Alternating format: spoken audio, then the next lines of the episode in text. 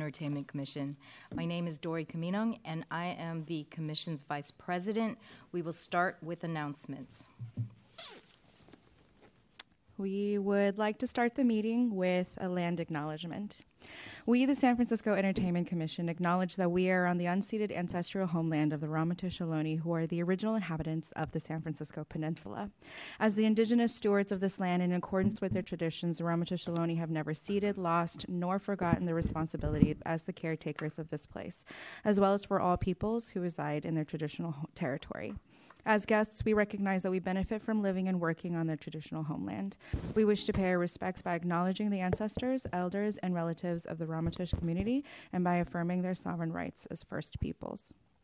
This meeting is being held in hybrid format, with the meeting occurring in person in City Hall Room 416, broadcast live on SFGov TV, and available to view on Zoom or listen to by calling 1 669 900 6833 using meeting ID 865 5224 1570. We welcome the public's participation during public comment periods. There will be an opportunity for general public comment at the beginning of the meeting, and there will be an opportunity to comment on each discussion or action item on the agenda. Each comment is limited to three minutes. For those attending remotely, the Commission will hear up to 20 minutes of remote public comment total for each agenda item. Because of the 20 minute time limit, it is possible that not every person in the queue will have an opportunity to provide remote public comment. Remote public comment from people who have received an accommodation due to disability will not count towards the 20 minute limit. Public comment will be taken both in person or remotely by video or call in. For each item, the Commission will take public comment first from people attending the meeting in person and then from people attending the meeting remotely. For those attending in person, please fill out a speaker card located at the side table or podium. Come up to the podium during public comment, state your name, any affiliations, and then your comment. You will have three minutes. Once finished, please hand your speaker card to the Commission staff behind the podium. If using Zoom platform to speak, select the raise hand option when it's time for public comment. If calling by phone, dial star 9 to be added to the speaker line when your item of interest comes up. When you are asked to speak, you unmute yourself by hitting star 6. Please call from a quiet location, speak clearly and slowly, and turn down your television or radio. If you are also viewing the meeting on SFGov TV, be sure to mute it before speaking during public comment. Alternatively, while we recommend that you use Zoom audio or telephone for public comment, you can submit a written public comment through the chat function on Zoom. Please note that commissioners and staff are not allowed to respond to comments or questions during public comment. Thank you to SFGov TV and Media Services for sharing this meeting with the public. Thank you. Okay, let's begin with a roll call. Great. President Bleiman, Here. Vice President Caminong, Here. Commissioner Falzon, Here. Commissioner Perez, Here. Commissioner Thomas, Here. Commissioner Torres, Here. and Commissioner Wong is excused. Okay, thank you. The next item on the agenda is item number two, general public comment. Members of the public may address the commission on items of interest to the public that are within the subject matter jurisdiction of the commission. With respect to agenda items, members of the public may address the commission for up to three minutes at the time such item is called. Is there any public comment for items not listed on the agenda? Nope. No public comment for this item. Okay, public comment is closed. The next item on the agenda is item number three, approval of minutes for the May 16, 2023 commission meeting and the June 5th, 2023 special meeting. Motion to approve? Seconded. Awesome. Uh, Okay. Uh, Is there public comment on this item? no public comment for this item. Okay, seeing none, public, uh, public comment is now closed. Commissioner, I mean, Commission Secretary Liang, Yes, vote. Yes. Uh, vote? President Bleiman, Aye. uh, Vice President Caminong, Aye. Commissioner Falzon, Aye. Commissioner Perez, Aye. Commissioner Thomas, Aye. Commissioner Torres. Aye. Ayes. Okay, the meeting minutes have been approved. The next item on the agenda is item number four, report from the executive director. Thank you, Vice President Caminong. It's really nice to have you chairing this meeting. It's good to mix it up every now and again. Um, good evening, other commissioners, including President Bleiman. um, this evening, I just have a couple of Been relegated updates. to other. Yeah. Uh, I just have a couple of updates. I wanted to let you know that staff is working on um, having an after action meeting tomorrow regarding our summit this year. Um, we had a couple of things that we we quickly learned from that we want to improve upon for next year. Um, and we're excited to have Commission Secretary Liang with us this year um, because next year she'll be um, helping us produce again alongside Senior Analyst Rice. Um, and we're going to begin planning as soon as this week. Uh, we just think as much time as possible in advance is going to help quite a bit. So we're going to pick the date for next year's summit shortly. So we'll reach out just to see if you have any concerns with that. We would also like to pick an earlier date. We felt June was a little bit too late in the year, so we're going to be looking most likely at April. It'll be the same location. Um, it's pretty nimble location for us to be able to have the summit. Um, and we'd welcome any feedback from you all around design of the summit. If you would like to see any changes, if there are specific topics that you feel might be relevant, now is the time in the next few months. Um, we also have been looking at our survey feedback, which is in your Google folder for tonight. Uh, that was the public survey that we provided to all of the attendees at the summit. Um, we only received about 19 responses. I would encourage all of you, if you'd like, to feel free to also fill out that survey and let us know how we did. Your feedback is very much welcome. Um, you can send it in that format or, or in some other format, and we would love to hear those comments. For the most part, the survey responses were very positive. Um, folks were for the majority, very satisfied with the summit and found it relevant and helpful for what they do for their jobs. Um, some we also received a few key takeaways, including um, some comments uh, like, "I didn't think that the downtown portion would be relevant to me, but it was very informative to hear what San Francisco is doing because it affects the city. Um, uh, it affects us citywide."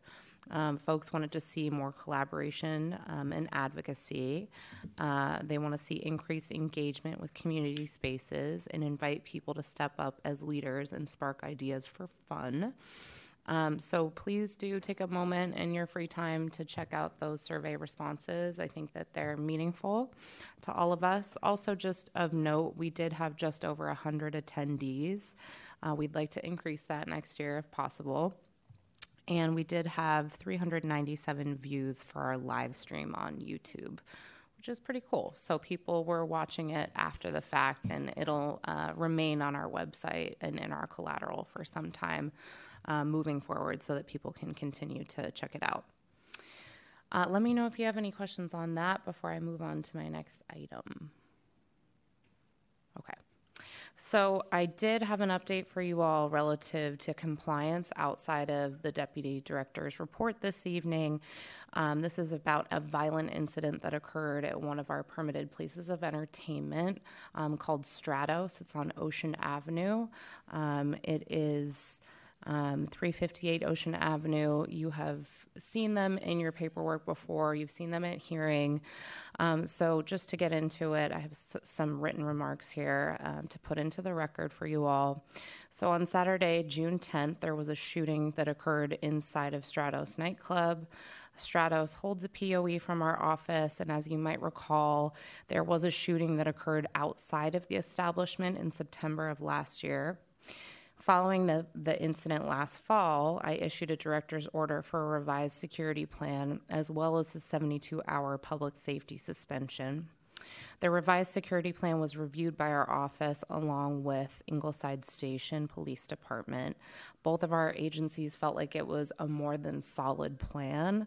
Um, while we have not received any 311 complaints about Strato since the incident, we have visited them multiple times to check on compliance, and they demonstrated full adherence with their conditions during those visits. So we felt confident that things were looking good at this location.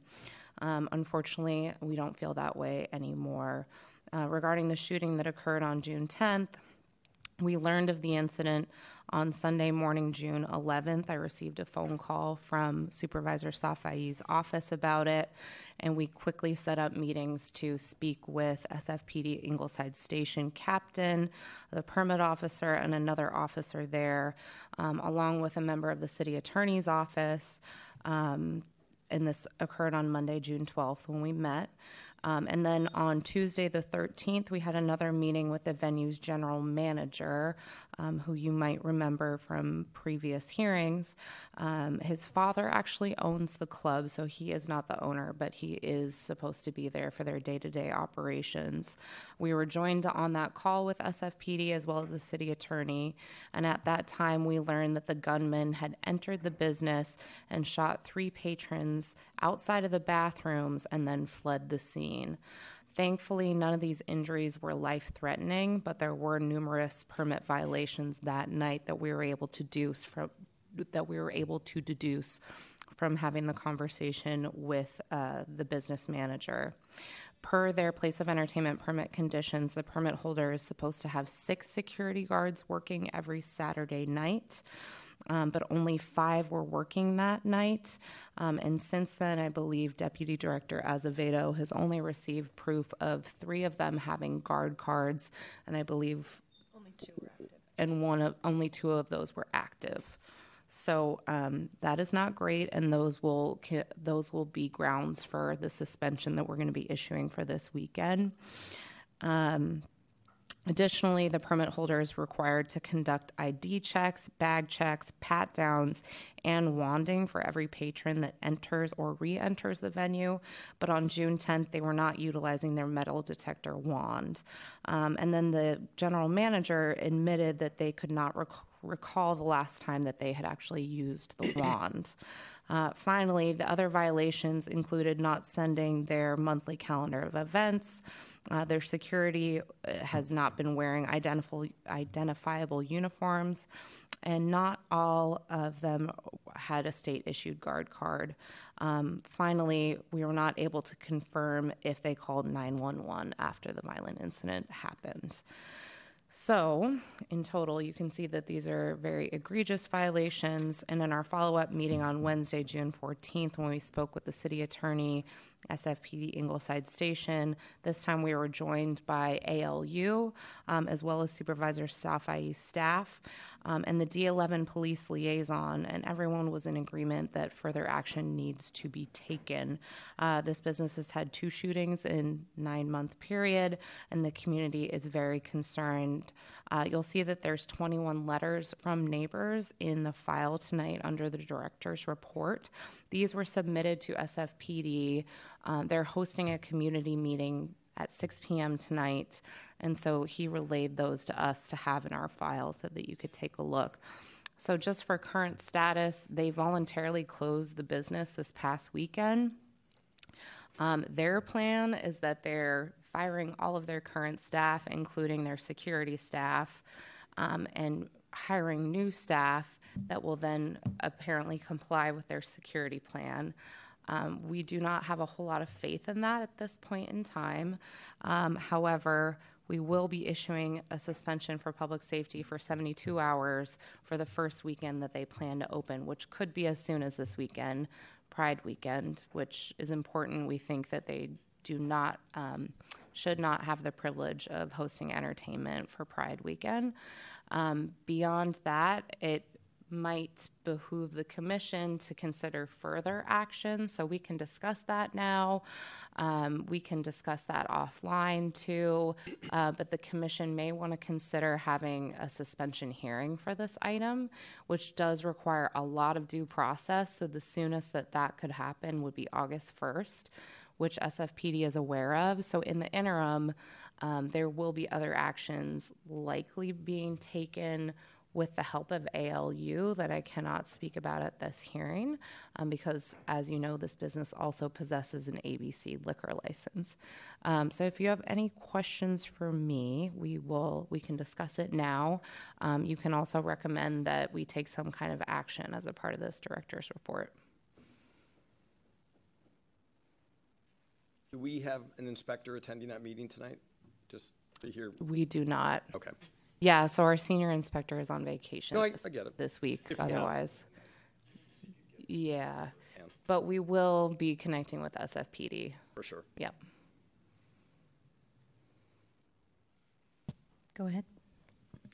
I think at the, yeah, the bare minimum, we should have them come in, and that probably would be a suspension hearing, I think. I defer to my s- senior commissioners, though.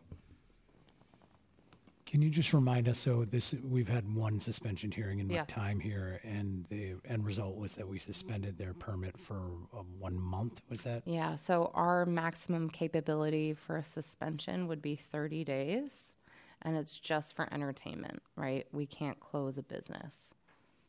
Yeah, and not that I'm at all concerned about the time Yeah. of the hearing, and I think it's probably important, but just so everybody's aware, it is a, almost a uh, courtroom style mm-hmm. situation with, with lawyers and takes, it took, I think, about four to five hours last time, something like that. Yeah, it's very, very long, so we could consider even having like a special hearing for it if we wanted to. Either way, we need to begin working on something like that at least 30 days in advance. So, I, I'm strongly in favor of bringing them in for a suspension hearing. And um, I think it was very helpful Yeah. in terms of really enforcing the last venue. Mm-hmm. And, and I believe in that incident, there was actually a death. the one from September. Was, No, not, not with this venue, but for the other venue. This is the Came previous across Oh, suspension yes. hearing. for Yes, suspension yes, hearing. sorry. hmm Yeah, so the precedent is set, basically. I, th- I agree. I, I agree also, and I think um, because there's due process and, and notification requirements, th- the sooner we start, because we can always put the brakes on it if there's some epiphanal significance. But, but even their current business strategy of terminating all their employees is incredibly unusual and uh, speaks to some alarming management practices. Yeah. So I, I, I think they're forcing us, is kind of my feeling. 'Cause It's going to take yeah. a while, to the president, of vice president's point, it, it takes a while to get this rolling. I also did just want to provide an opportunity for Deputy Director Azevedo to add anything if she would like, since she manages our compliance division. Is there anything? Thanks, Director Weiland. Yeah. Um, actually, I don't think that there's anything more to add. I did assist with the narrative, so I know that most points were covered there. But um, other than just like reiterating that the community is is very, very, very concerned, and we're hearing strongly from the other agencies that we've worked with that there is a lot of community pressure about something to be done. So hmm. Yeah, I, I definitely think we should we should follow through the suspension hearing, especially because the precedents we've done in the past. I just will reiterate that our ability to actually have any sort of resolution that feels very punitive is is hard. So it's it's mm-hmm. But there there's a there's a performative aspect of it Yeah. and the process aspect that does have that does have worth. I think what you all do is incredibly important to show a track record around action for uh, enforcement action, especially for other agencies that can do more. Yeah, and then you know, the, in my experience, when these things happen, and and uh, Commissioner Falzon can probably reiterate, but there's a whole other bevy of other departments, statewide and citywide, that that have uh, real teeth to to do things. So we just have to do our part. So Okay. Um, can you remind me, the owner of Stratos, was there a language barrier? No. Okay. Okay, um, so, uh, do we need to vote on this, or, or I do think you have enough would be, s- direction? I think it would be smart for you to Can um, can vote. make a motion. Yeah. Okay, is there a motion on the table? Yeah, I move that we bring uh, Stratos nightclub in uh, for um, a suspension hearing. I'll second. Is there public comment on this item?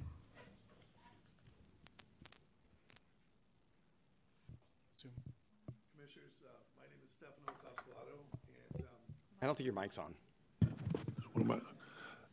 Commissioners, my name is Stefano Castellato, and obviously, this is very disturbing news, you know, to see um, gunshots inside of club. Right now, as consultants, we even have um, incorporated uh, strategies if there were a gun, you know, in the club and everything else like that. But obviously, you don't want to have any guns at all. But I had a problematic client years ago, and I sat him down and I said, "Hey guys, listen, the the the ABC is going to want to suspend you. The police are going to want to suspend you. The EC is going to want to suspend you. So here's what you do, and it's due process. Suspend yourselves, and 30 days really to me is not really long enough. Okay, and I hate to tell you that, but uh, you know, I I encouraged them to go six weeks. I told them to reformat the music, something that probably PD or anybody else couldn't tell them really what to do or how to play it. But I think that was part of the cause. And because the other nights they were having no problems, except on one particular night, which they had a, a, a special event that they did, and that seemed to be the problematic night. But obviously, I think it, you guys have to send a stern message out that this is not going to be tolerated. I would advise those guys to either sell their business, okay, if they can't manage it, or reformat the thing and take a longer longer suspension, whether it's voluntary or you know mandatory, and reformat it and take the time and find out why. Because here's the problem: oftentimes there's retaliation that comes in. So if somebody was targeted at this particular thing, and I don't know all the information, people come back. It's the way the street is sometimes. It's retaliatory. So this place needs to cool off so that time can pass. And obviously the citizens that live in that area are going to keep a watchful eye on it, but they're not going to want to be in an environment where there's that kind of threat. Okay, they'd much rather just have the place go, you know, under different management. So this this is the way that I think what's going on right now. You're starting to hear about shootings in different parts of town. Okay, this is something that we have to deal with. Uh, it's it's problematic. It's not just like it's geared in one area or the other, but we have to be a lot more mindful and stay ahead of this. Okay, thank you. Is there any more public comment? Uh, no more public comment for this item. Okay, public comment is now closed.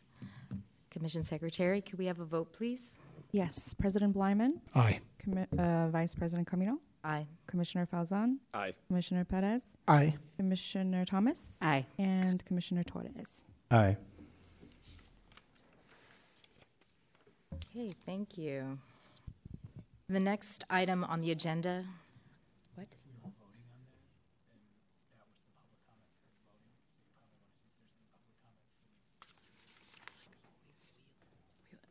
We kind of bundle. Good point. Okay, Just because that's a serious thing. we don't want any like processing comes through. okay, okay. Thank you, President Bleiman. We're not going to bundle the public process comment. We're going to unbundle. Okay, all right, we're going to hit the rewind button. And is there public comment on the director's report? Mm. Hmm. No, no comment for the director's report. Okay, thank you. All right, moving on to the next agenda item, number five, report from the deputy director. Thank you, Vice President Caminong. Good evening, Commissioners. I'm sitting in for Senior Inspector Zavrina, who's on vacation tonight, so I'll be reading the enforcement report. We have received 65 311 complaints since our last commission hearing, which was a month ago, and I do have a few updates for you below, so let me know if you have any questions. Um, the first update is about the Brixton, located at 2140 Union Street, and they hold an LLP with our office. Inspector Fiorentino visited the Brixton on Friday, June 2nd at 11 p.m. to conduct a conduct a compliance check. He took a sound measurement which showed their volume to be operating at 101.8 dBc while their allowable limit is 97 dBc. So he worked with the manager that night to bring the volume into compliance, but the manager also did not seem to be familiar with their LLP per- permit conditions at all. So Inspector Fiorentino educated the manager that they must adhere to their sound limits and that the manager must also be familiar with their permit conditions. Then on Friday, June 9th at 11:12 p.m., we received a 311 complaint about entertainment occurring after 11 p.m. at the Brixton. Inspector Fiorentino responded to the complaint at 11:30, and upon arrival, he did observe a DJ performing inside the business. He spoke with the manager on duty, who stated they had a one-time event permit to host entertainment after 11 p.m. that night, which they did not. As you may recall at our last hearing, we issued the Brixton a citation on May 9th for hosting entertainment with all of their doors open, causing complaints and major noise bleed. And prior to that, we issued a citation on March 6th for operating after enter- entertainment after 11 p.m. So, um, with them having received three citations in the last three months, I'd like to ask for your guidance as to whether or not you would like to request this business to be, appear before the commission to discuss their ongoing permit violations. Do you want to have that conversation now or at the end of the report? I think we should go through the whole report. You got it. The next update is about Origin Nightclub located at 1538 Fillmore Street. Origin holds a POE and an EHP with our office. A 311 complaint was made about the business on May 5th, stating noise disturbances from club goers from 10 p.m. to 3 a.m. every weekend. Inspector Fiorentino responded to the complaint late Friday night on May 6th at 1 a.m., and when he arrived, the front doors were propped open. He was able to hear loud DJ music that was audible more than 50 feet away from the property plane with a heavy bass presence. He said the security looked good and the sidewalk was clear of patrons, but that the sound bleed from the doors being left open was significant. He went, met with the manager and asked her to close the doors, which she did, and then he noted that once the doors were closed, it had an immediate effect and made the DJ nearly inaudible outside. He discussed the complaint with the manager and educated her on the good neighbor policy. And then another complaint was made on May 20th at 2:12 a.m. So Inspector Fiorentino responded the next night, May 21st at 1 a.m. And when he arrived, he observed the front door propped open again with heavy bass esca- escaping the club. An interior measurement showed the com- them operating compliant sound levels, um, but he spoke with the manager and informed her of his previous visits and reminded her of the GNP. She closed the doors immediately, but during closing procedures, Inspector Fiorentino observed patrons leaving while the DJ was performing, resulting in a constant stream of people exiting, causing the noise to escape. Many patrons were gathered outside the premises, and he spoke with the manager about what he had, had observed. So she instructed her head of security to disperse crowds, and she and Inspector Fiorentino discussed adding a sound curtain to the front door to help mitigate sound leakage. The owner has since met with the staff to remind them of their permit conditions and the GNP and has posted new signage reminding patrons to keep their voices down while exiting. Origin was issued a notice of violation on May 24th for violating the Good Neighbor Policy Number 7, which is states that the door shall be closed during entertainment. The next update is about Aura, which is located at 2368 3rd Street. This business holds an LLP with our office. And on May 5th at 10:07, we received a 311 complaint which described loud music coming from the business with doors open. Inspector Fiorentino responded to the complaint on May 5th at 11:40, and when he arrived, the front door and window were open, but just program music was playing inside, no entertainment. He spoke with the owner about the recent noise complaint, who stated he was aware of the requirement to cease live entertainment by 11, and then Inspector Fiorentino reminded him that the doors and windows needed to be closed during their entertainment. But on Saturday, June 3rd at 12:22, we received another 311 complaint describing loud music past 11. So later the same day, but later that night, Inspector Zelenek responded to the complaint at 8:15 p.m. And when she spoke with the manager, he did confirm that their entertainment went until 11:45 that night, the night the complaint came in. So we issued them a notice of violation for operating entertainment after 11. And then my final update is about Jackson, which is at 3231 Fillmore Street. They hold the POE for indoor entertainment and a jam permit for outdoor entertainment and amplified sound on their adjacent parking lot, which they converted into an outdoor dining area. On May 6th at 11 p.m., we received a 311 complaint describing loud music outside. Inspector Fiorentino responded to the complaint on May 7th at 12:05 a.m., and when he arrived, the outdoor speakers were still in operation. He met with the manager about the complaint and noted that their outdoor amplified sound was supposed to be off at 10. The manager understood that and turned the music off right away. Then we received another 311 complaint on May 27th at 12:05 a.m. again describing loud music coming from out, the outside of the business's speakers. Inspector Fiorentino responded on June 2nd at 10:20 and upon arrival the speakers were still on outside. So we met with the manager again, reminded her that the music needed to be off at 10 p.m. outside, um, but we did go ahead and issue a notice of violation for violating that permit condition on their jam permit. Those are my three enforcement updates for you, but happy to answer any questions if you have them. Thank you, Deputy Director. Go ahead, Commissioner Thomas. Um, one of the things that I noticed in the enforcement report complaints about the McDonald's at Fourth and Mission playing loud music, and they referenced um, the article in the paper about the Safeway uh, playing loud music. Does that Safeway have a permit with us? And I realize it's a little bit outside of our purview for businesses. I mean, but it is still, I think, within our purview. Um, uh, what and the McDonald's one was a little frustrating because they kept forgetting, I guess, to turn off the music when they left. Yeah. Um, yeah. So, well, to answer your question, no, that Safeway does not currently hold a permit from our office, but they should hold a F Pass permit.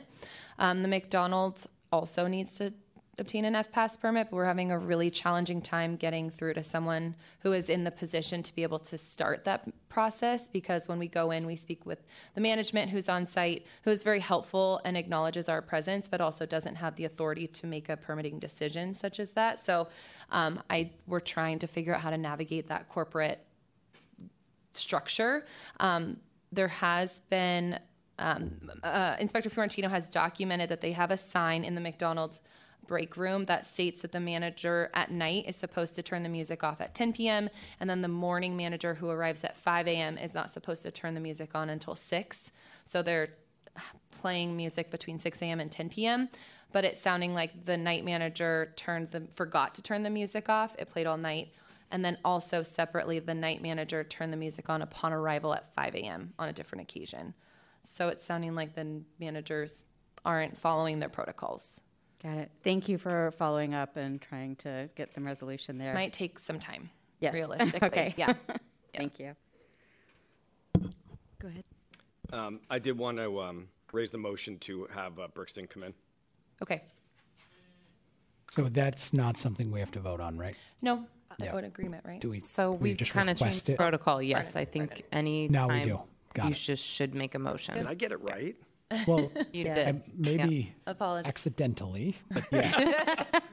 Oh, yes, you did. Touche. I like that. Ben is always quick. We used to just request staff to bring them in, but I think there's a, been a protocol change. So. I was, I was well aware of that new policy change.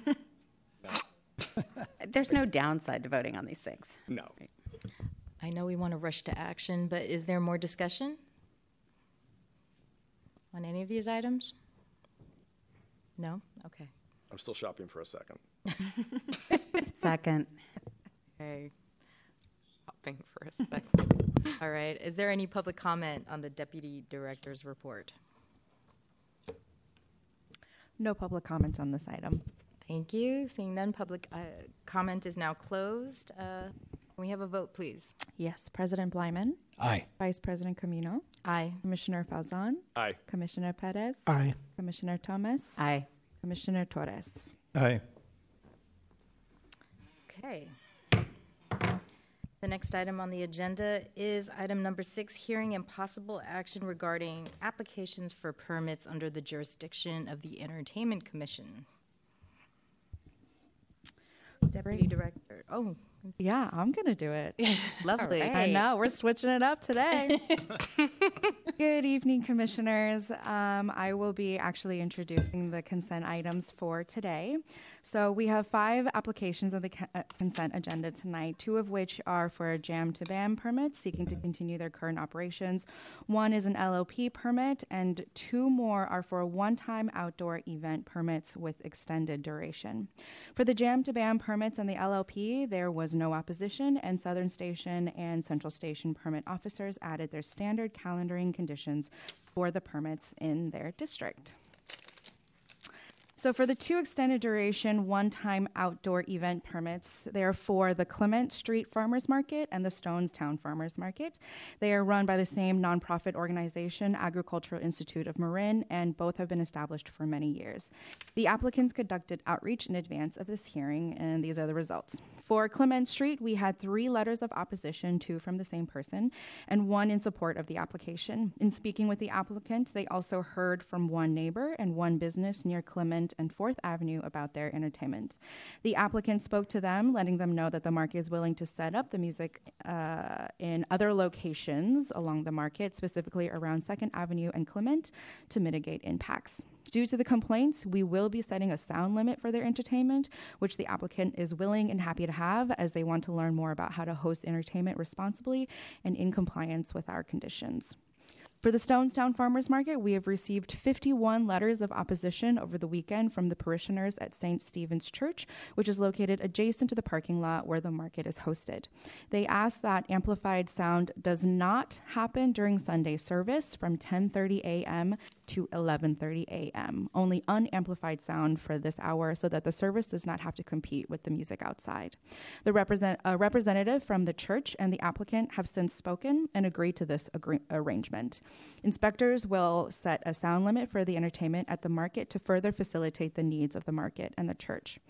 SFPD Richmond and Taraval stations, respectively, had no additional recommendations, and the staff recommendation is for the Commission to vote to approve the consent agenda with the staff recommenda- recommendations below.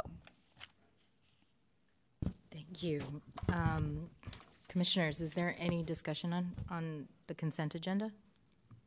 If, if I could just ask, so regarding that consensual agreement between the uh, Stonestown and the church, is that, I know they have an agreement, but are we going to condition? Yes, it's part of the conditions for their permit as Great. well. Yes, Thank you. It's explicit in their conditions. Well conditions. done, as usual. Commissioners? Okay. Should we move to public comment? Okay, is there any public comment on this item?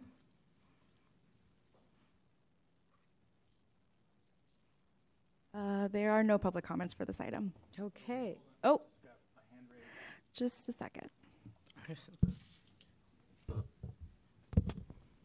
One, one moment. We do have a public comment on Zoom. Uh, Mary Molly Mullaney, if you can hear me, please unmute yourself. Yes. Great. And you have three minutes. Oh, I just wanted to thank the commission and um, Mrs. Maggie and my May for helping us. Um, and yeah, this process was a little unnerving, but I just really um, compliment the commission on how this has been handled and sort of helping us work with the farmers market um, to make sure that we're we're all happy with the results because St. Stephen's definitely supports the farmers market. Um, I myself shop there, but we have a lot of you know churchgoers who right after mass run and get their fresh fruit. So, um, but we're very pleased with the proposed outcome of just holding back the audio, the amplified sound during our service at 10:30. So, just thank you to everyone that helped figure this out. Thank you. Thank you. Okay. Is there any other public comment in the queue? No, there, d- there are no more uh, public comment for this item. Okay, public comment is now closed. Commissioners, do we have a motion to approve the permits? I motion to approve the consent agenda with staff recommendations. Second. Awesome. Commission Secretary, may we have a vote? Yes, President Bleiman, Aye. Vice President Caminong, Aye. Commissioner Falzon, Aye. Commissioner Perez, Aye. Commissioner Thomas, Aye. and Commissioner Torres. Aye.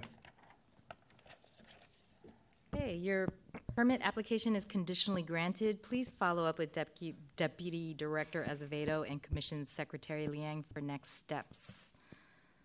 Okay, Senior Analyst Rice, could you please introduce Yes. the next five permit applications on the regular agenda? Yes, good evening, Vice President Caminong and the Commission. Um, I'm going to just quickly list the uh, items on the regular agenda. The first one is an uh, one time outdoor event permit with extended duration for Summer of Music. The next one is Mario's Bohemian Cigar Store Cafe for an LLP, LLP, excuse me, with outdoor amplified sound. Next one is Microblack requesting an LLP with uh, which includes outdoor amplified sound. Next one is uh, Portola Music Festival requesting a one-time outdoor event permit with extended duration to host outdoor entertainment amplified sound. And that those are all of the permits on the regular agenda, and I'm going to introduce the first one. So the first permit on the regular agenda this evening is for Noise Pop regarding the new Summer of Music Festival taking place at over 20 outdoor locations in nine neighborhood commercial corridors on Saturdays from June 24th through September 2nd. As an initiative of the Civic Joy Fund, Summer of Music will feature local musicians all summer long in parklets, sidewalks, plazas, as well as indoors at restaurants, bars, galleries, and retail spaces. Admission is free. We are bringing this permit to an Entertainment Commission hearing due to the high density of sensitive receptors and permitted businesses in these commercial corridors. Tonight's permit is actually an amendment because Summer of Music officially kicked off this past Saturday, June 17th. We administratively approved them for that permit in order to prevent a gap in operations before coming to our hearing tonight for the remaining 11 dates. Noise Pop is requesting the flexibility to add more locations during the run of the festival, so we are recommending that they send us any location updates on a monthly basis, emailing us at least seven days before the coming month, so we can make an, admin- an amendment administratively. You'll see in your folder their permit application, the complete list of outdoor locations with their dates and times of performances, and their neighborhood outreach materials to neighbors. There were no complaints for this permit, and we did not receive any recommendation from the SFPD district stations within the response window, so we assume they have no issues with the permit. Here to speak with you tonight on Zoom is Val Valenzuela and Stacy Horn from Noise Pop. Staff are recommending approval with the conditions listed in your memo.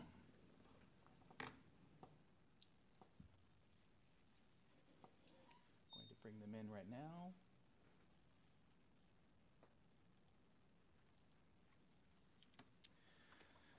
So Stacy and Val, you should be joining shortly. Hello, um, can you see me? Yes, Hear me? we can see and hear you. Okay, hello, everyone. Thank you uh, to Commission for having us. Um, we sent a uh, an overview um, soon before this meeting started, so I don't know if that is in the folders as well. Um, but um, yeah, as you've outlined, our um, program started this past weekend, and it was uh, to great success for our first week, and a program that was put together pretty quickly.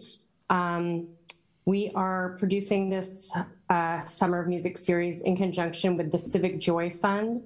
Um, and we are bringing local musicians to perform throughout nine neighborhoods across the city all summer long.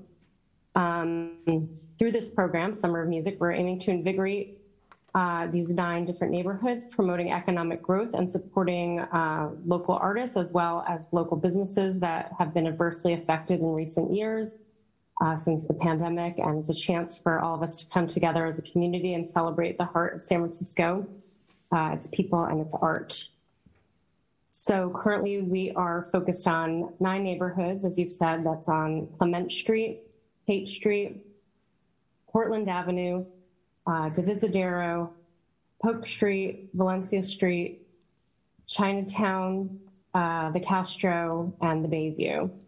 Um, and each week we're featuring anywhere from uh, seven to 10 uh, businesses and musicians playing in those businesses each Saturday um, from 2 to 5 p.m. Um, so this happened, as I said, to great success this past weekend, and we're looking forward to um, 11 more weeks of this throughout the summer. Um, and then Val, do you have anything else you'd like to add? Stacy, we do have your presentation ready to go. Would you like to us to run through that, or it's totally optional? The s- the Um, slides you gave us. Just, I kind of just said it all. Okay. uh, All right. Share if that's helpful. Uh, everyone We do to have, see yeah, we did share it with the commissioners too, but I just wanted to give you the option, but no worries. Okay. Um, yeah, so Val, I don't know if you have any other, uh, anything else you'd like to share? I think you did a beautiful job of covering the mission. So thank you so much, Stacy. Yeah, so are there any other questions from the commission? Okay, thank you. Uh, Commissioner Thomas? So just to clarify, are events going to be happening in all of these locations on each of these dates, or is it going to be uh, different venues on different dates? We will be in each of the nine locations each week. Uh, there may be some difference, differences with um, different businesses that are participating each week, but uh, we will be in each of the nine neighborhoods in each weekend. Got it. Thank you. Commissioner Perez. Hello. Um, question on your application it says how many total people do you expect at your event? And the response was 40, 40. Is that accurate? Um, I can answer that. Um, so for 40, we were more thinking of like, you know, the max performance, or sorry, the max attendance at one single performance, maybe 40. It's kind of tricky to give a specific answer to attendees um, since there's a different amount of venues in each neighborhood. Um, so we just put the the max amount that we expect at say one performance. Okay, thank you. Uh, I just had a couple of questions. The first one was um, in terms of staffing, how many of your staff will be at each location? Yeah, so we have a uh, what we're calling a neighborhood lead, or uh, you know, sort of community manager that is uh, based in each neighborhood. So we have you know nine each weekend, um, and they are checking in with each of the businesses and all the artists performing and troubleshooting anything that that may come up each week. And these And are then- yeah, uh, thank you. And these are all contract employees. yes, through uh, Noise Pop. Okay. And on the locations, I see that they are taking place in the American Indian Cultural District, the African American Cultural District, and the Castro LGBTQ Cultural District. Have you reached out to any of these cultural districts since this is well within their purview? Um, Val, I mean, I know that we've talked to, I think, the kind of organizing community organizations. Val, can you speak to that? We have not reached out to those specific organizations. We've been working very closely with the merchants associations of each neighborhood. Which I appreciate. I just uh, would like, if you could, to reach out to those cultural districts as this is, um, like I said, this is under their purview, and um, whereas the merchants associations are definitely um, important components in being community stakeholders, the cultural districts are as well as they're usually centering the communities themselves. Yeah, that's a great note. We have, um, we've definitely been trying to program artists who are aligned with um, the different communities as well. Um, if if you'd like, uh, can I have uh, Entertainment Commission staff uh, give you information on reaching out to those respective cultural districts? Yeah, that would be wonderful. Uh, if you could forward the, the direct contacts to us, I'd, I'd appreciate it. Okay, thank you. Sure. Commissioner Perez? Hi, follow-up question. Who will be ultimately responsible for managing the sound levels at each of these locations? Um, well, certainly the first line is, you know, the artist uh, in conjunction with the the store um, managers and owners, uh, and then we have our um, neighborhood lead there to, you know, help with any resolve anything. Um, but yeah, if there are any complaints coming in or um, the store feels that's too loud, we'll, you know, we'll those three entities would be there to to manage that. It might be better to have uh, the manager be responsible instead of the artist because artists tend to want to, you know, have their music be louder than sometimes normal. per- majority of our, the artists are um, not being amplified. It's uh, acoustic only. Uh, and those that are bring, you know, bringing, they're bringing their own amplifiers, you know, just small uh, amplifiers. So Um, but certainly, yeah, that is what the neighborhood lead is there to to help with that. Okay, thank you.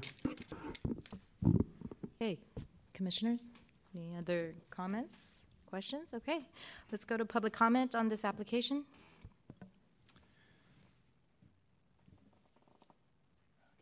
None. No uh, public comment on this item. Okay, none in the room, none on the web. Public comment is closed. All right, is there a motion?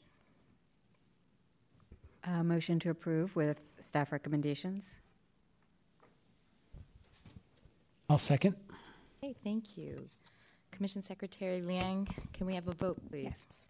President Bleiman, Aye. Vice President Caminong, Aye. Commissioner Falzon, Aye. Commissioner Perez, Aye. Commissioner Thomas, Aye. and Commissioner Torres. Aye. Okay, thank you. Your permit application is conditionally granted. Please follow up with Senior Analyst Rice for next steps. Thank you so much, everybody. We really appreciate it. Thank you. Okay, can we have the second permit application?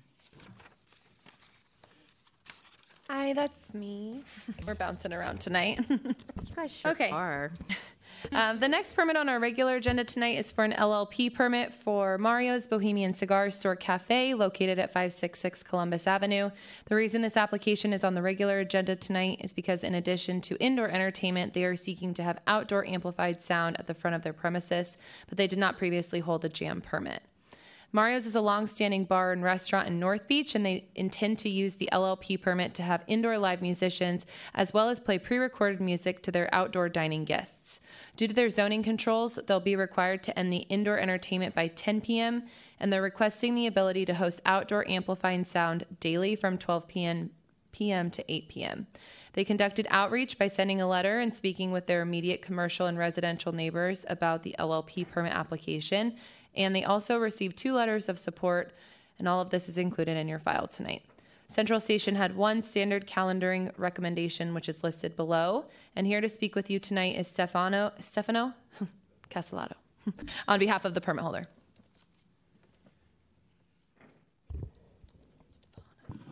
Good evening, Commissioners. My name is Stefano Costellato, and I'm a consultant to this particular project. Um, Daniela Crismani wanted to be here today, but she wasn't feeling well. So she said, Can you speak? And I said, I'll be there. Um, a little history that she gave me obviously was, you know, Mario's Bohemian Cigar Store. Mario was her grandpa, and he opened the store in 1971. Um, after running it for a while, he put it in the trust uh, for his son Paul, or we call him Paolo, who uh, is Daniela's dad. Um, he ran the place, and there's many, many, you know, articles written about it, and people love the place for their amazing sandwiches and just the vibe they have. Um, he entrusted his two children, Dario and Daniela, in the last six years. They managed the place, and over a cup of coffee, I was talking to Danielle one day, and I just said, you know, with the parklets outside and the, the music, they have these permits called jam permits. I said, they're going to convert these jam permits to BAM permits, which are brick and mortar permits. And since you don't have a jam permit, you might as well just go straight to the BAM permit. and she says, Well, what do I need to do? I want to meet the requirements. And I said, Well, let's do that. And the beautiful thing about this place is this is a fiber in the community. This is why people come to North Beach. They want to experience the, the, the San Francisco experience or the North Beach experience and the Mario's Cigar Bar experience, you know, the, the sandwiches with the focaccia. But we also realized that that particular area, especially after COVID, music is a real big part of what's going on in North Beach right now.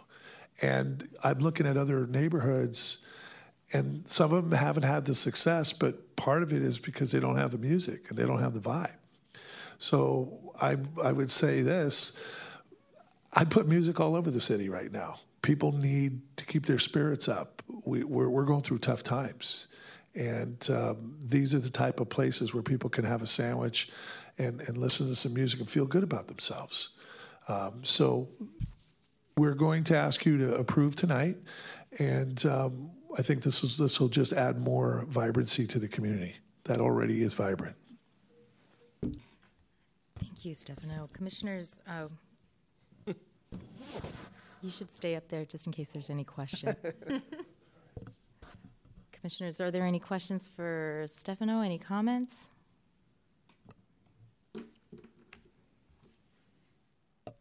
Not a one.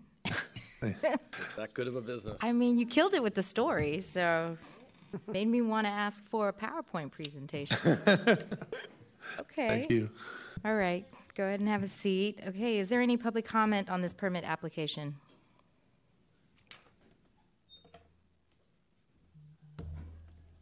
There's no uh, public comment on this item. Okay, public comment is closed. Okay, commissioners, can I have a motion? Motion to approve with uh, staff and police recommendation. Second. Awesome, thank you. Commission Secretary, could we have a vote, please? Yes. Uh, President Bleiman, Aye. Vice President Caminong, Aye. Commissioner Falzon, Aye. Commissioner Perez, Aye. Commissioner Thomas, Aye. and Commissioner Torres. Aye. Excellent. The permit application is conditionally granted. Please have your client follow up with Deputy Director Azevedo for next steps. Okay, I think you're up again. I'm up again. Okay.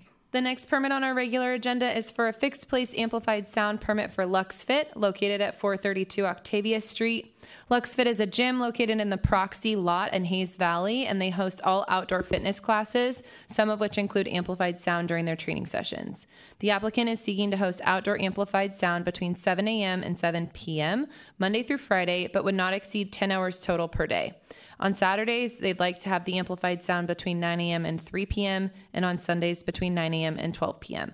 I do want to note that Monday through Friday, their classes are not all day long, but rather in blocks in the morning and again in the evening, and some midday classes. So the hours they're requesting would allow them to continue playing music from a single Bluetooth speaker during their fitness classes. They conducted extensive neighborhood outreach by distributing over 100 letters to their neighbors. 20 letters went to commercial businesses, and the other 80 plus letters went to residential neighbors. There was no opposition to this permit, and SFPD Northern Station did not have any added conditions. Here to speak with you tonight is Odom is owner Yotam Israeli.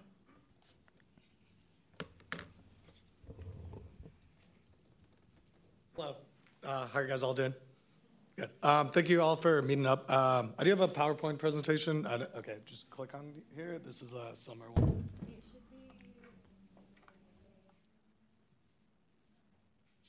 So by your appearance, you're not just a client, uh, not just the owner, you're a client. Yeah, I, I represent. I had to work that line in Yeah. yeah. Got it half right. Cool, thank you. You look like you hit the gym every now and then. Um, okay, can I video one? How do I go back to that? Uh, they're the same ones, but they just have a video included.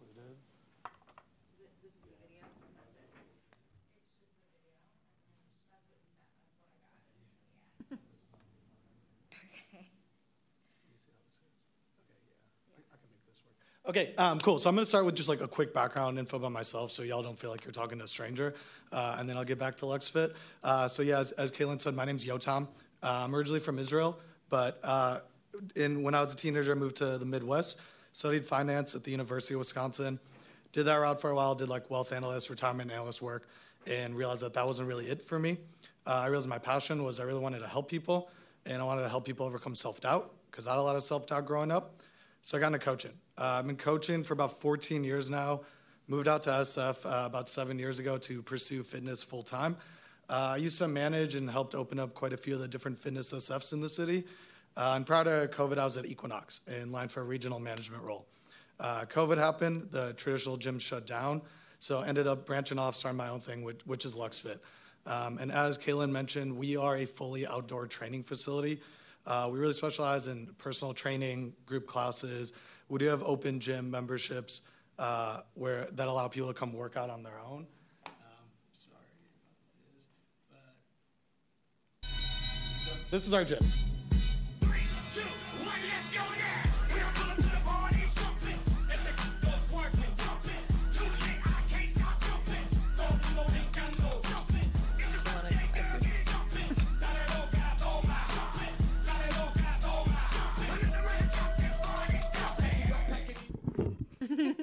Um, and as I could tell by a few people dancing, uh, obviously that video wouldn't be the same without any music involved. So music is really important for us. Um, we are outside, so obviously having a fixed permit is really, really important for us.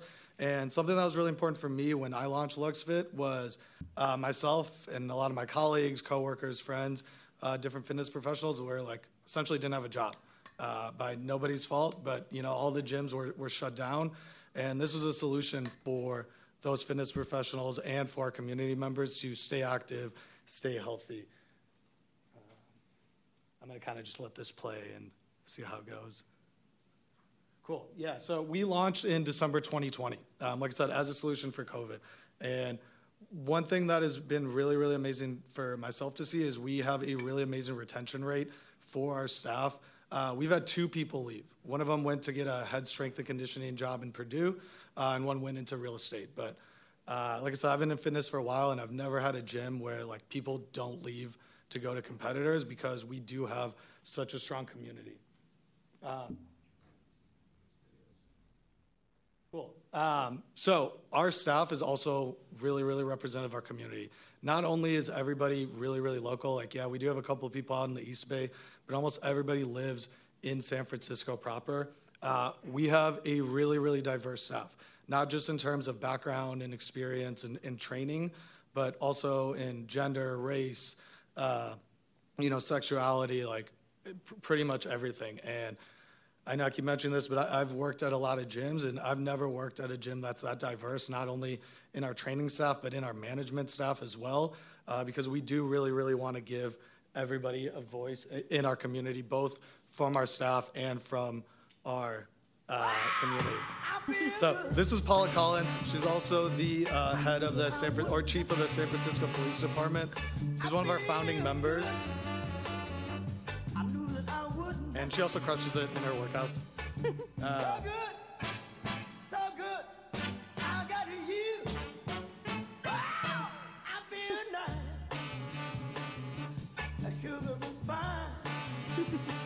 I won't give her exact age because I think she'll be mad at me. Um, but Paula moves really, really well. And, you know, there's a recent study that 58% of US residents still don't feel comfortable in an indoor gym we have a really, really high majority of our clientele that are over 65 years old. And we've heard many times that like this is the only place that they feel comfortable working out. And it's cool to see when it's raining, they're under the canopy, still getting after it because they just don't feel comfortable in an indoor gym. So we really want to serve those that. Sorry.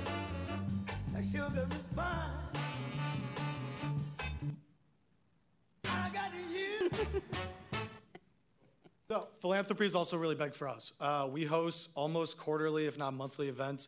Um, we've done a big Stop, BL, uh, Stop Asian Hate move, uh, fundraiser, BLM movement, uh, Ukraine fundraiser. We're big sponsors of the LGBTQ Center.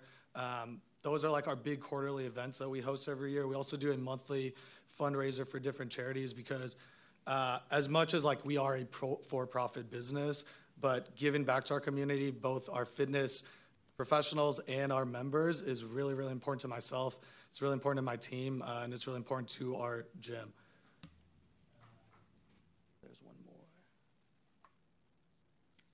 Yeah, so with all that said, uh, music is really important to us. Uh, it's a little hard to work out in a room that's kind of like this, um, but having high energy and, you know, I, I, I, will say that like we are in a really visible public area, and I get that. And even though proxy is a unique concept, uh, we have one $90 wireless speaker. Uh, we try to keep the sound volume really low. Uh, we have in the past have had some issues with maybe playing some unedited music. That has all been taken care of, uh, and like it, music is really really important to us and is really beneficial for us to continue serving our community uh, and I just want to thank you all for, for the opportunity and look forward to answering any questions. Awesome. Thank you for delivering not just a PowerPoint presentation, but some uh, amazing videos and to see my mentor with a kettlebell. Oh, you know Paula. oh, everyone knows Paula. Oh, awesome. Yeah. That's awesome. Uh, commissioners, is there any uh, comments or questions? No, okay. Um, I do have a question. What what is going to be your music programming? Uh, usually we use a Spotify playlist. I have one that's like 800 songs that just kind of repeats. Yeah. Okay. I was just curious if you were going to bring live entertainment. No, uh, so we have brought live entertainment, but that was through Proxy's permit, uh, and that was when we did the like Stop Asian Hate fundraiser and, and the BLM. But otherwise, it's like a, a ninety dollar Bluetooth speaker. Got it. Okay, thank you. Of course. All right, go ahead and have a seat. Thank you. Okay, let's go to a public comment.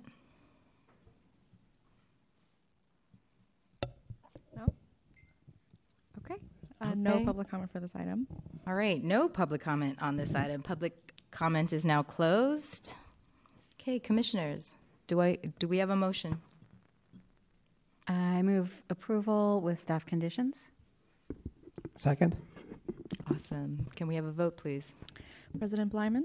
Aye. Vice President Caminong? Aye. Commissioner Falzon? Aye. Commissioner Perez? Aye. Commissioner Thomas? Aye. And Commissioner Torres? Aye. Okay, congratulations. Your permit application is conditionally granted. Please follow up with Deputy Director Azevedo for the next steps. Thank you. All right. Guess it's you again. Me again, I'm up. Okay. For the last time tonight, I believe. Okay, the next permit on our regular agenda tonight is for an LLP permit for indoor entertainment and outdoor amplified sound at the front of the business for Micro Black, located at 2323 Market Street. Micro Black is a boutique clothing store which also holds a Type 42 liquor license and is seeking the LLP permit to host indoor entertainment such as a DJ, drag performances, and fashion shows to promote their products. The business is also seeking the ability to host outdoor amplified sound to play pre recorded music t- to invite guests into the store during business hours. The applicants are seeking no more than six hours per day for the outdoor amplified sound, and the requested hours are included in the staff recommendations below. EC staff have already set an internal sound limit for the space in accordance with Municipal Police Code Article 29, which is also listed as a recommended, recommended condition. The permit holder conducted outreach by sending a letter to their nearby residential and commercial neighbors. We did receive three letters of opposition, one of which that was signed by eight different residents, and all of those are included in your file tonight. I've also included the correspondence between myself and the individual who submitted the letter of opposition, um, signed by multiple people. You'll see the exchanged, the messages we exchanged about the nature of their concerns, and I encouraged the discussions between them and the permit applicant. And unfortunately, the neighbors did not wish to engage in a discourse with the business at the time. SFPD Mission Station did not have any additional additional con- my goodness, have it did not have any added conditions for the permit. And here to speak with you tonight is Jules and Nathan. Uh, Vice President Caminong, I have a disclosure.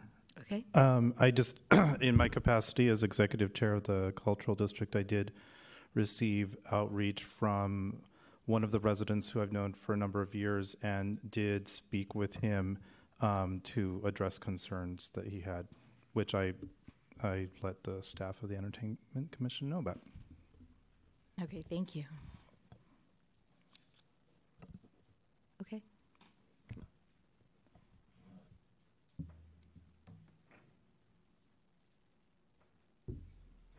Good evening. Hopefully that works. Um, my name is Jules, uh, and I am the owner of and founder of Micro Black. Um, a little bit about myself. I have been in the entertainment industry as a performer and producer. I've been a sword swallower and a magician for 33 years of my life, touring the world extensively, amongst other things, bringing genres like burlesque to Berlin, having uh, built and run several nightclubs in Berlin, in London, and various other places, and also produced a lot of events. Uh, Micro Black was an idea uh, that came from one of my business partners and myself while on a trip to Paris. And what we do is um, sell clothing and accessories, and we hold um, community building events. These events can be workshops for drag makeup, these events could be fundraisers for different political issues such as Ukraine. We had a theater play for which I think we also received a complaint. This was a theater reading made by three people with one song over a microphone, which wasn't very loud. Uh, we have tried talking to the neighbors, uh, which they at this point refuse uh, doing. Um, my, they had my phone number. We've invited them for drinks. We've invited them to all the events. Um, The events are there to stimulate local artist community, um, connect local creatives with patrons, contribute to the vibrancy of Castro, which has, due to pandemic, um, seemed to be dying out desperately. Uh, we do not request to be louder than others. Uh, we have asked to just have a small speaker outside, such as all the other neighboring businesses and shops have. Um, for example, we um, this is what the store looks like, by the way. And at the back of the space, you see that there is next to the bar that there is a little space that we call the social club. Um, that also acts as a stage. Um, we um, have hosted uh, events and concerts and would like to continue hosting events and concerts. Uh, we normally do three times 15 minutes by one or two musicians, very rarely more. We haven't had any more. One of them was um, a local musician named Kippy Marks, who is a violin player who um, played two sets with one violin, uh, with one amplifier, uh, two 15 minute sets with the violin, uh, for which we also, there were seven people in the audience, by the way, for which we also seemed to be com- um, getting complaints. Um, all kinds of sound measurements uh, have been applied. It's my eighth language. English is my eighth language, so I sometimes might make mistakes. Um, I think there might be a video uh, where you see the sound being recorded and this is what it sounded of like, and this is what we receive numerous complaints about, I believe. And that was that. Um, I find that um, live entertainment is extremely important for the local community, for artist community. We like to give space and a platform to develop acts and promote musicians. I do not take any of the of the money from entrance. All of the money goes to the musicians, and it is crucial for us to keep entertainment alive. And that was pretty much it. Thank you. Okay, thank you so much.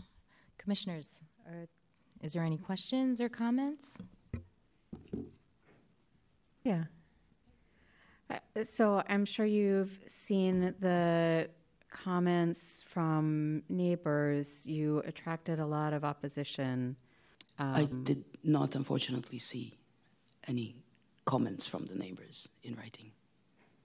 Okay, you haven't seen them. So um, there were a number of uh, letters from residents with uh, significant concerns about the noise. Um, it, you know, you're here in part because you've been operating without a permit, and so we're glad to bring you in and um, start this process. But uh, it's clear that the relationship that you have with your neighbors is not very good at this point. I would say, based on the letters, where they feel like you've operated in in bad faith, that you've promised things that you haven't been able to deliver, um, and that uh, you know, they're they're writing in and in some of the strongest opposition, honestly, that I think I've seen in uh, in some of these letters. You know, many things that come in front of us get uh, get opposition. That's not unusual,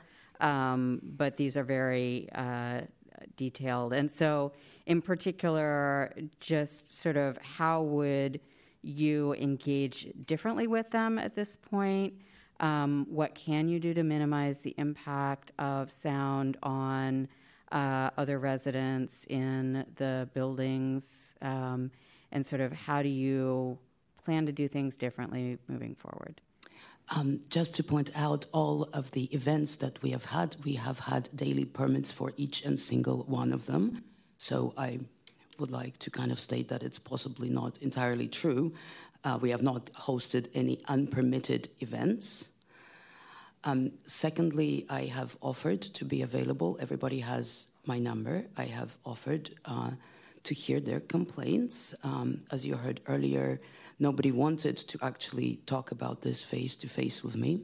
We have spent um, a bunch of money on different sound isolating equipment such as foam, bass traps, and so on and so forth. But it is a very new business. I only opened in December.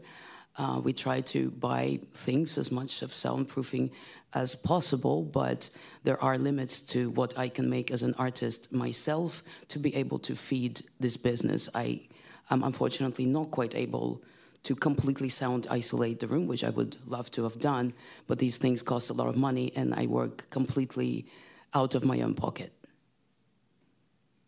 What do you think's driving the opposition?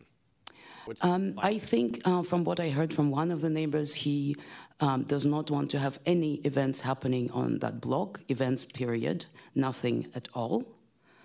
Um, and I think uh, possibly because people were used to living there during pandemic when there was not a single person on the street, uh, I think they did get used to um, living in complete silence. We are, however, running our business in the middle of Market Street with three very large clubs outside. So I am having a little bit of a problem seeing how a store can be causing um, so much drama. I think it's one person talking to everybody else and kind of trying to gang up a little bit together. But without without storefronts open, the area will be dying. Sure. Do, do you think you can mend fences with these neighbors, or do you think I absolutely think so. Uh, I have invited them to events to see for themselves. I do not think that uh, Kippy Marks could be heard three doors away or anywhere at all. that was the violinist? Um, That was the violinist. agree. Uh, so, um, and we don't, and that was pretty much the loudest we've had. So we are, we have a capacity of 49 people, legal capacity of uh, visitors, including the people who work there. We don't really know how else to help the situation. I'm very open to keep inviting people, also offering them spaces um, to create. Uh, I know that there are musicians living upstairs from us. I am very happy to offer my place as a place for artists to meet. That is what we are all about. If there are any suggestions, we're very, very happy to hear them. Okay. Um, Deputy Director, do you want to? I did just have a comment to make to your point, Commissioner Thomas, that the applicants were forwarded a redacted version of the letter that was signed by the eight neighbors on April 10th. Um, so, just for context, this application has been pushed numerous times. So, they were supposed to originally come to hearing in April. Um, that was pushed to the opposition. Um, then we had a cancellation in our hearing in May, so that was pushed. And then, unfortunately, there was um, they did not repost to the public with 10 days, and so that pushed them to today. So this has been in the queue for a couple of months now. So time has passed, but the initial uh, letter of opposition signed by eight neighbors was in fact shared with the applicants. Just for your awareness. And just, Deputy Director, may I ask a, just a, a follow-up in terms of the permitting from the, your email correspondence? Um, you talk about the, um, working to bring them into compliance with the LLP and required permitting. They shared that they didn't know they needed a permit and what the hours of entertainment were and just sort of the education process. Is that accurate? Absolutely. And I, initially, in my memo that I had wrote two months ago, I did provide context of the timeline. And I will say that once we received a complaint about Micro Black, we visited them the following week. I was in touch with Jules that week. We were doing intake the following week. So they did work very quickly to work to come into compliance.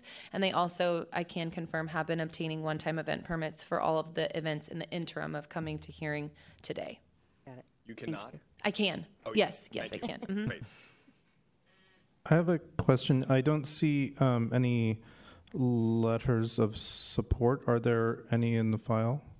I did not receive any letters of support. And I guess a question for the sponsors would be: Do you uh, did you do any outreach to community stakeholder organizations? Hi, uh, my name's Nathan. Uh, I handled a lot of the most of the emails uh, back and forth with Caitlin. Um, our outreach was uh, let's see, I distributed about 24 letters uh, approximately. I made I actually went and found out of, of roughly how many residents were above us. Uh, there was a f- uh, photo on the you could see the all the green buildings above us. That's basically all the residents. I talked to every business below them and got a rough idea of how many residents were above them, and I dropped them in the mailbox because it's all gated, so I couldn't really access that. that. Um, so that's about 15 letters I delivered, at, no, at least 15 deli- uh, letters, letters I delivered to the residents. And of course, we reach out to all the businesses as well that were near us on either side.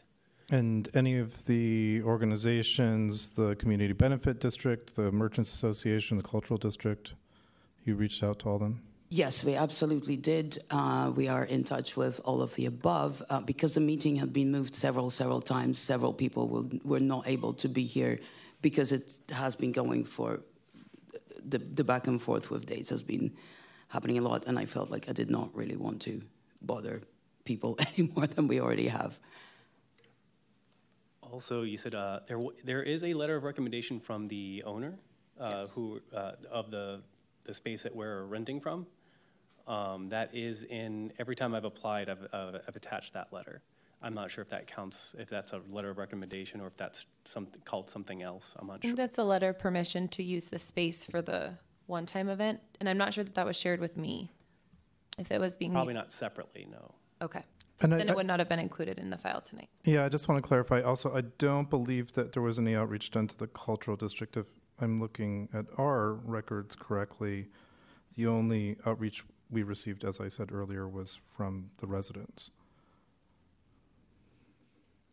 Um, I yeah. just put in the file what you shared with me. Yeah. Okay. So, the, uh, apart from our immediate residents, uh, the letters distributed were to the Merchants Association because uh, we are members, uh, and so we, every time there was a meeting, we would hand out letters to uh, people we interacted with.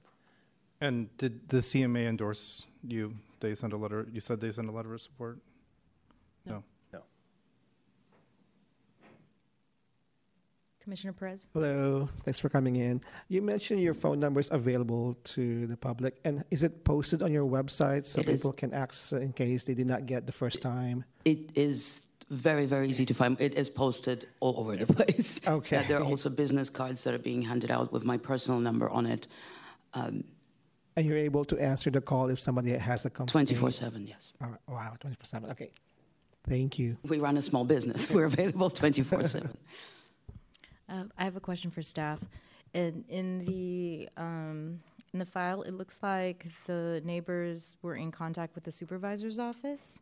Was mm-hmm. there any um, was there any conversation that the supervisor's office had with the staff? No. I, no, we were CC'd on messages, but there was no interaction between myself or any other city agencies. In fact, um, Mission Station PD officer never even actually. Oh no, this one he did respond, but no added condition. So they did they did review and approve this one. Okay, great. Thank you. Mm-hmm. All right. Is there any other comments or questions from commission members? Okay, you can go ahead and have a seat. Thank you. Thank you. All right, let's go to public comment.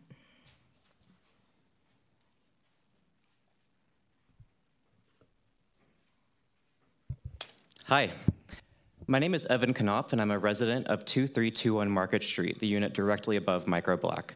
I want to be clear that I, as well as all the members of my household, object outright to the idea of ongoing live entertainment at 2323 Market. I want to first discuss the building being affected. This is a mixed retail residential building, the Castro, from 1910, which has little to no insulation or soundproofing. This building, according to the city's own records, historical resources, and testimony, for, testimony from neighbors included in this application, has been used of retail in the bottom and housing above, which are now currently rent controlled rental units since 1910. To be even clearer, this building was never and has never been intended or used for hosting daily or even weekly live entertainment. From the very beginning, the applicant has severely impacted our quality of life. Any event being held in Microblack is essentially being held in our apartment as there is no sound insulation or other amenities typical in a building intended for live entertainment. I want to point out that due to the current commercial rental crisis in the city, there are locations even on this block that would be more suitable for the type of business Microblack is proposing. Microblack has exacerbated this by repeatedly going well over the SF noise curfew law and violating the hours for temporary permits awarded previously by the Entertainment Commission. The 311 reports and our household's testimony demonstrate this. As recently as yesterday morning, that's Monday morning, people from Microblack were on the side of our building loudly talking and laughing at 4 a.m., directly under residents' windows. This very hearing has been pushed back now multiple times due to Microblack's inability to follow the public posting process. Microblack was never and remains not serious about working with neighbors in a way that is consistent with the good neighbor policy on which this permit is predicated. My all LGBT household is composed of people who have worked in San Francisco nightclubs and parties. I, work on the, I worked on the Pink Saturday party that occurred in the Castro and Pride weekend of 2015. My roommates both work either currently or previously in the performing arts, including one as an entertainer at the Oasis nightclub. We are not wealthy condo owners using the city to obstruct change for the sake of it. We support the arts in a vibrant Castro in San Francisco, but awarding further privileges to a bad actor and destroying the livability of rental units in a city with one of the worst housing crises and shortages in the world is unconscionable. Furthermore, I worry what kind of precedent the Commission would be setting for this corridor and similar places in the city by allowing this luxury business to drive out renters in older, rent controlled buildings. My household and neighbors are united in condemning this proposal. I want to ask you if you do not reject a proposal with the neighbors do not think the applicant can act in good faith, the livability of affordable housing is at stake, the applicant has documented issues with being a nuisance and operating the law, and the building has not historically been used for this purpose, what will you reject? Thank you.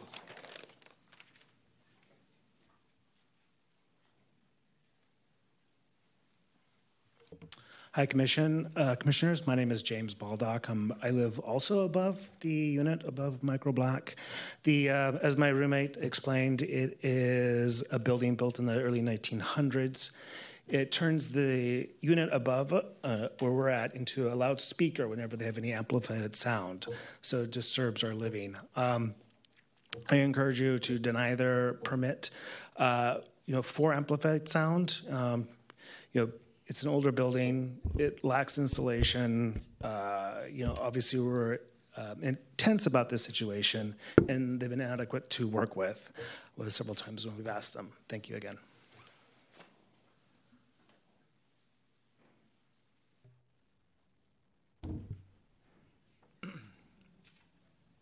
Okay. Is there any additional folks for public comment? Uh, there does not appear to be any more comments for this item. Okay, thank you. Public comment is now closed. Okay, commissioners. I have a couple comments. I'm sure you do. Um, you know, the, the unfortunate thing here, and I've seen this time and again, and I actually referenced this a few meetings ago, this to me sounds like a really interesting and very viable business model. That said, I think unfortunately you may have chosen the wrong spot. And all too often we see great business models that are well intended, that bring great enrichment to the city, but they land in a spot that's just not a good fit for them. This is my, my view. I'm not speaking for anyone else here. So um, I, I think that's where I'm stuck. And to, to the applicant's point, unfortunately and completely understood, they aren't in a position, at least currently, to do a lot of robust uh, soundproofing, which I'm not even sure I'd even recommend because this is an incredibly old building and it would probably be very cost prohibitive. Um, I think the sad part of these situations is um, all too often the things just get too far along. I mean, I saw the build out. You've, you've invested a lot of money into this. It's a very impressive looking place. Um, I also think, again, these are my opinions, had you applied up front, perhaps we could have gotten in front of a lot of these issues before this epic investment was made. Um, and I think um, it's unfortunate, but I'm going to have a very hard time supporting this application. I, I, um, dovetailing off of what uh, Commissioner Lieutenant Falzon said, I also agree that this sounds like an interesting concept. I also very much support uh, thriving arts and entertainment, especially in the Castro. Um, that said, I think that there was, you know, this good neighbor policy is is there for a reason, and I think there was opportunity there to establish relations in a way that made sense and is conducive to what is a very delicate ecosystem that exists within our city, especially along entertainment corridors. And with possible zoning changes on the horizon for this neighborhood, I agree that there's also all the more reason that we have to be delicate and intentional about um, who we grant permits to and if they've done their due diligence in good faith to observing keeping this ecosystem viable and um, not making it um, diff- more difficult for other permit holders and residents.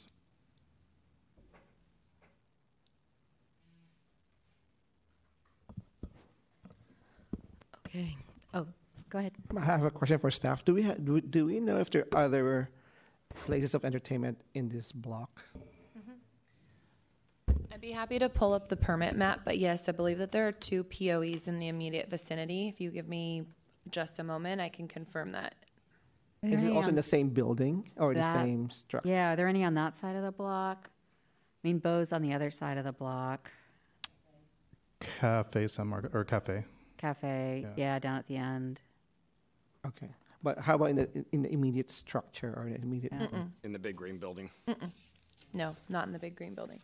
And If I can just ask staff, w- w- what impact, if any, would, if hypothetically, strictly hypothetical, I'm not trying to suggest anything, but if this was denied, what does that do to them applying for one-off permits?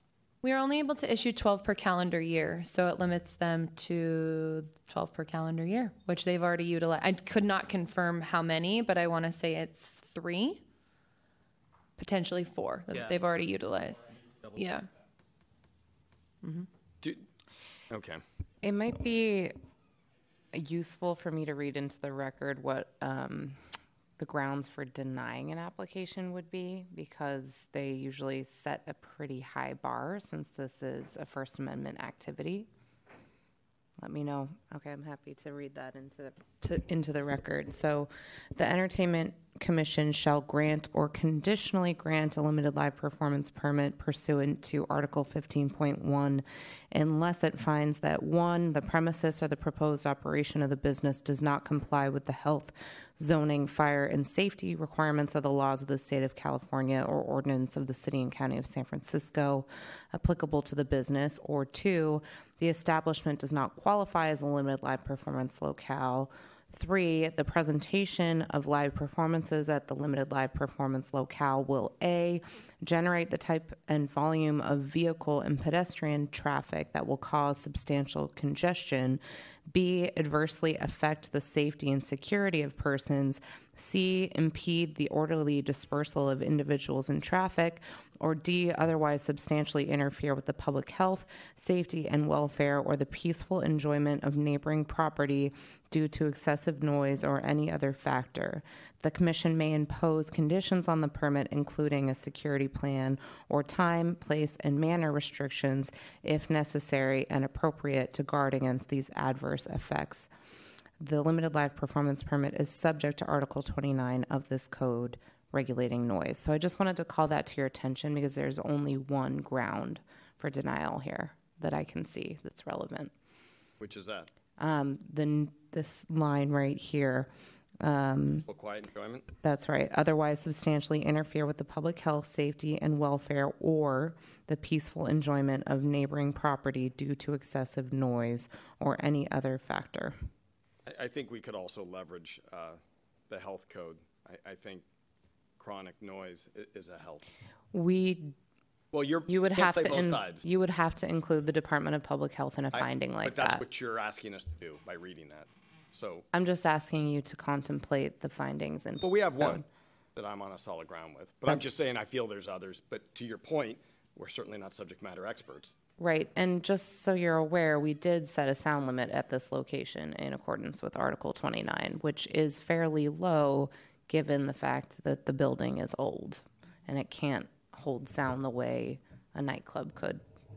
I might argue that the, um, and thank you for reading that. Um, I, I think that the already sort of pre flouting of the good neighbor policy doesn't leave me with a sense that, that it's going to improve based on the trajectory that things have been on. Um, Can I ask a question in terms? could you remind us for the LLP, they are asking to be able to host entertainment until 11 o'clock? 11 p.m. daily would be the allowance. Days a week? That's just the general broad stroke of the permit, so it's possible to restrict that down. And you can get creative with conditions, right? So you can, in terms of time. And the outdoor amplified sound is a maximum of six hours per day, in accordance with the jam, you know, standing jam permit conditions. Okay. To clarify, sorry, that may have been confusing. They did not hold a jam. It's just consistent. Okay, great. Okay. Okay, commissioners, are you guys um, open to entertaining restrictions around the timing and the days of operation within the LLP? Yeah, I mean, it's, uh, you know, they're asking, so they currently are not doing outdoor amplified sound, but they're asking to start doing outdoor amplified sound, right? Correct. That's And. Yes, and- technically, that's how that should be. Thank Yes. you. Um, and also the indoor uh, LLP, which um, in that neighborhood goes until 11 unless we put uh, criteria on it, and that's seven days a week. So I feel like, um, yeah, I feel like where we were at the last meeting, where it's sort of like there are there are technological problems and their communication problems, and their technological fixes and there are communication fixes. Um, but I- I mean, I think my um, I, I think my preference would be to potentially put limits on the indoor hours uh, because it seems like that's what's generating currently generating the concerns around the um, rental units being unlivable. And so I'm wondering if a 10 p.m. limit on the sound might be more reasonable from the perspective of the residents. Let me take a shot at one thing that usually doesn't land very well. Um, What about the possibility of continuing this, allow the applicant to meet with neighbors? I would much rather see a collaboration of the business and the neighbors create conditions than all of us do it with this limited amount of information. I mean, I appreciate what you're saying, Commissioner Thomas, and I think you're on the right track, but I certainly don't want to put these two individuals on a spot. It w- wouldn't be proper form anyway, but I don't want to create a situation where we're asking them, hey, what do you think of 10 o'clock? That, that's not fair to Mm. them. And, and really what I'm suggesting is if there was an audience to continue this, it really puts the onus where it belongs, and that's with the applicant, to advocate to the best of their ability what their business model is, what their capacity is, and to work with their neighbors. And ideally, this would have happened long ago, but it, it hasn't.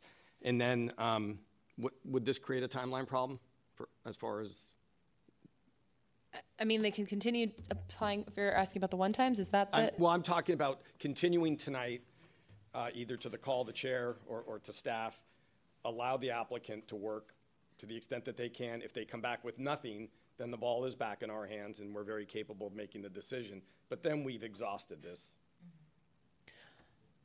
The next hearing date, I just want to mention, would not be till July 18th, so there is about a month to hash it out based on our schedule. And then, may I ask, Director Weiland, can I ask the commission a question about uh, what if? Um, in the event that the parties do not, you're saying if they do not want to entertain, I have a sense it's not going to be successful, but I think it's worth a try. And I think, um, I, I think it's, yes, okay. I do just want to mention that this application has been in the hopper for more than two months with the ability for that to already have occurred. Agree, totally Okay. agree. Okay, And I think one thing we're really good at is giving that last olive branch Okay. time and again. And, and, because I think we're at the breaking point, at least as I'm seeing it. Uh, unfortunately, as much as I'd want to be, July 18th, I'm going to be in Europe. So unless we're having a there, So am I. do it. We're going to the same place. Maybe. Yeah. Are you? We'll still are you have a sure hearing, you can't though. be here. Yes. Okay, Commissioner Thomas. Just, um, and this is a comment to the neighbors. It's very clear from the letters and the correspondence that we've been given that you, um, and I don't necessarily just mean the two of you who are here, but collectively the neighbors uh, feel like, you know, there's no good faith left and that there is a desire to not engage uh, in a conversation. But I, from our perspective, I just want to say that makes our job a lot harder. Uh, and I would strongly encourage the neighbors to allow the Entertainment Commission staff to convene a conversation um, and, uh, you know, and, and for everyone to come to the table in good faith. Uh, I think, you know, as the commission, we do want to be able to give permits and allow people to add music uh, to their businesses. And we're also responsible for the, you know, for making sure that it fits into the, the community um, and the neighborhood where it's located. So, uh, just yeah, I would encourage the the neighbors and um, the permit applicants to engage in good faith around this. All of which is in support of um, Commissioner Falzone's recommendation. I have a quick question for staff. Is that is it possible for staff to convene a conversation between parties? Absolutely. Yeah. And We also, I just want to to. add to what you said that once this business is under our purview, then we have an, a, a system to monitor the sound limits and do citations and bring them here if there's more violations. So please be assured that we'll be also um, monitoring the situation. Okay, Are we voting on a continuance or?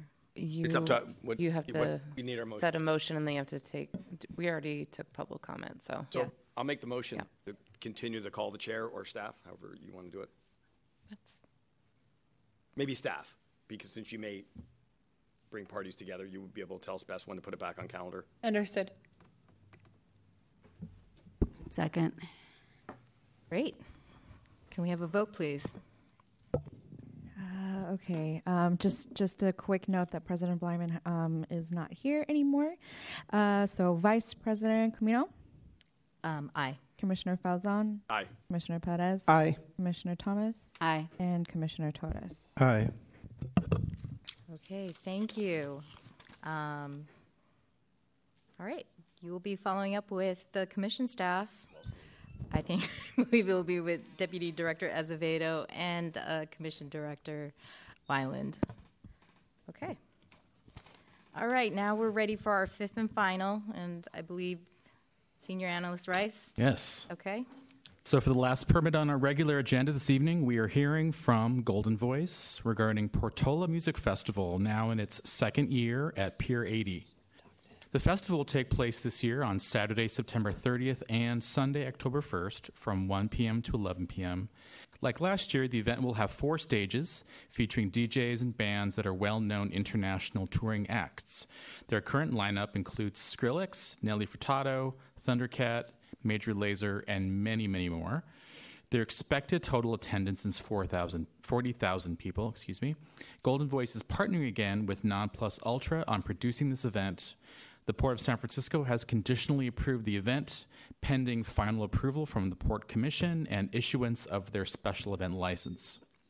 If approved, their one time outdoor event permit would allow Golden Voice to host extended hours of outdoor entertainment and amplified sound on both those days until 11 p.m. They are also requesting to hold sound, tre- sound checks sporadically on September 27th, 28th, and 29th between 12 p.m. and 10 p.m., and on the event days between 9 a.m. and 12 p.m. Given the large number of sound complaints we received last year from SF residents as well as those across the Bay and Alameda, EC staff have been working closely with Golden Voice and Non Plus Ultra to proactively address potential sound impacts and neighbor communication gaps. Using lessons learned from last year at the first time event, as well as best practices shared by Rec and Park from permitting outside lands, Golden Voice has come up with a plan to improve sound mitigation and neighbor communication channels this year. Golden Voice will share this plan in detail with you shortly. Like last year, our inspectors will be working with Golden Voice during the sound check to determine appropriate sound levels for the event. When setting their sound limit, inspectors will take into consideration the closest sensitive receptors and work with the permit holder to determine mitigation efforts by the areas most impacted by sound. Now, different from last year and similar to outside lands, the permit holder will have a hotline and a call center available for neighbors to call and speak with a person in real time about any questions or concerns. There will be five sound, mo- sound monitoring terminals to take ongoing sound measurements during sound check and the event itself. Four monitors will be set up in San Francisco, and one terminal will be in Alameda. The call center and sound monitoring terminals will enable festival staff to check their sound limits throughout the entire event and make as needed adjustments to sound levels in real time. You will see in your folder their permit application, their slide deck with an overview of the event, their security plan and their sound plan, their neighborhood outreach letter and map. We received four complaints for this permit, two of which were from Alameda. They are in your folder. And although we did not receive any recommendation from Bayview Station within the res- response window, we assume they have no issues with the permit as they have been working closely with Golden Voice in planning phase for year two. Here to speak with you tonight is Aaron Bilbo from Golden Voice. Thank you so much for the introduction. and sorry, real quick, staff is Oh. recommending approval with the conditions listed in the memo. Forgot to mention that. Lovely. Thank you for the clarification. Um, and thank you again for the introduction, and thank you all for hearing us tonight. Uh, so, Golden Voice and NPU put on events uh, all over San Francisco and the greater Bay Area, throughout California, uh, and across the country. And all these events are incredibly different for lots of different reasons. Uh, but one reason, uh, and a reason that I love working with this team, uh, is that no one takes for granted that each of these events is an opportunity for us to learn and grow and make sure that each of our events uh, is better than the last.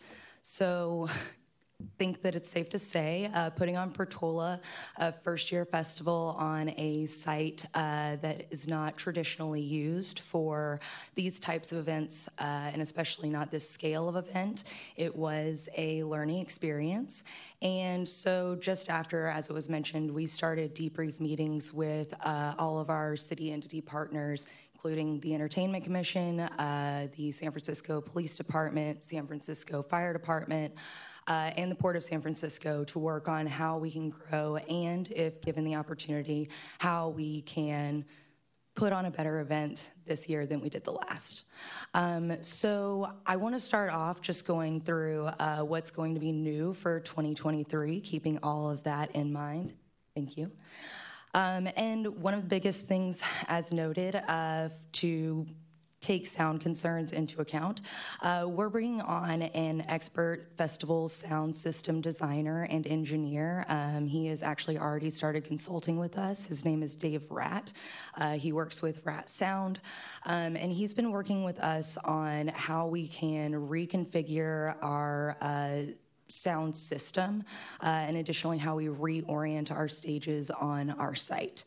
Um, we'll get into a little bit more detail on that here in just a second. Um, we've also brought in a sound monitoring group, uh, the eReview group, uh, to put in those sound monitoring terminals that Dylan mentioned. Um, we've expanded our community outreach. We are expanding not only in just physical reach, but also frequency. And again, we'll get into a little more detail on that. Uh, and we are expanding our community outreach program, including uh, we're hosting some panels with the help of our internal uh, diversity, equity, and inclusion team. And we are also working on uh, a job fair, same as we did last year, uh, but expanding that as well. Uh, some details that we're not going to get super in the weeds on, but I do have the supplemental slides at the end for are for our refined traffic plan, um, in particular in regards to our rideshare zone uh, and our shuttle program and our increased crowd management uh, presence. Uh, before getting into more details on all of those things, uh, for the most part, uh, we're going to look at just the high overview. So, our festival is taking place on September 30th and October 1st this year uh, between 1 p.m. and 11 p.m. Uh, we are looking to have uh, a sound check on a few days before, starting September 27th through the 29th, uh, and then sporadically in the morning of the event as well. Uh, our event capacity has increased to 40,000 per the approval of San Francisco Fire Department, uh, and our event will be 21 and up again this year as well. So, looking at our updated site map, uh, just going to call out a couple of things in particular. Uh, one being that our we've added an entrance. So last year we had two. We have an additional entrance now uh, that is going to help with our ingress and egress flow uh, on the site in general. And then I want to call attention to our stage within the warehouse. Uh, we have completely reconfigured that. So last year it was on the western side facing east, uh, and we've changed that so that it's on the south side facing north. Uh, so that's going to open up more doors for our ingress and egress within that building. And additionally, uh, we're hoping it will terminate more sound on the north side of the building and then with the existing infrastructure uh, just outside of that warehouse. Um, and then looking at our main stage, it's another one of the bigger changes, uh, just shifting it a little bit to the north so that we're terminating more sound on that north shed uh, in the corner. And we'll get into a little more detail on that with some more pictures. Uh, but then the other two stages, uh, just shifting slightly so that the sound is terminating within uh, the temporary infrastructure that we'll be implementing. To touch on more community relations quickly. Uh, so, just before we even announced, uh, we went ahead and sent out an initial email to our Portola neighbors list, which is the list that we put together from last year. Uh, and additionally, we reached out to Alameda and talked to the city of Alameda and Alameda PD on how we could better help them make their citizens aware of what was going on and how we can help quell any of their concerns. Um, since our announce, we did another round of uh, physical flyering, or an initial round of physical flyering. Um, throughout Bayview, uh, Potrero, Noe Valley, uh, the Dogpatch, uh, Twin Peaks, uh, to make folks aware of this hearing. Um, and we also sent out an initial email, including that same neighborhood letter, uh, to our email list uh, of complainants from last year, again, to make them aware of this. Our website is currently live, and so is our email that is just our info at email. So we're already accepting any emails to that. Uh, and then as mentioned, we're going to have a hotline again this year. It's going to have uh, at least two to three staff that will be answering uh, throughout the event uh, in real time. Uh, I mentioned working with our internal diversity, equity, and inclusion team. Uh, so, hosting a career panel for youth within Bayview uh, and adjacent neighborhoods, and additionally, uh, hosting a job fair as we did last year. Uh, of course, hoping to expand that and having, we had at least one vendor uh, there, but hoping to have more vendors participate this year as well. Uh, and also, just want to note that for our food and bev vendor, food and beverage vendors. Uh, half of those were local organizations, uh, and we will be keeping at least that same amount um, and hope to expand again this year. Um, so we've talked a little bit about sound mitigation. Uh, I mentioned the e-review group, and Dylan actually mentioned the five uh, sound monitoring terminals. Uh, we are planning on having four of those within San Francisco, and then one over in Alameda.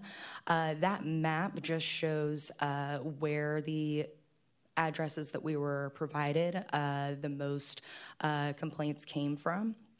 And as mentioned again, we'll have a roaming DB reader, at least one, and then also with the help of the Entertainment Commission, uh, more folks that can go and actually physically check these locations as we are receiving them.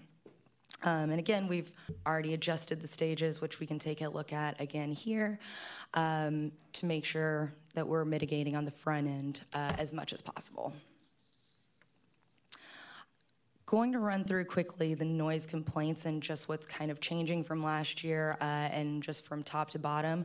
Uh, so when someone wants to place a noise complaint, uh, they can go to 3, 311 uh, and with the help of Caitlin, uh, she is accommodating us, uh, putting some specific messaging on the app and their website that will direct folks to our website and or our community hotline so that they can have someone to talk to in real time.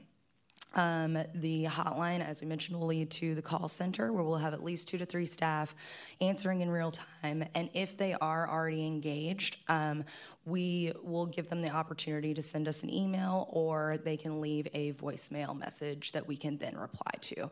We'll be looking for more detailed information from them this year, which is we were looking for a specific location, but as specific as they'll give us.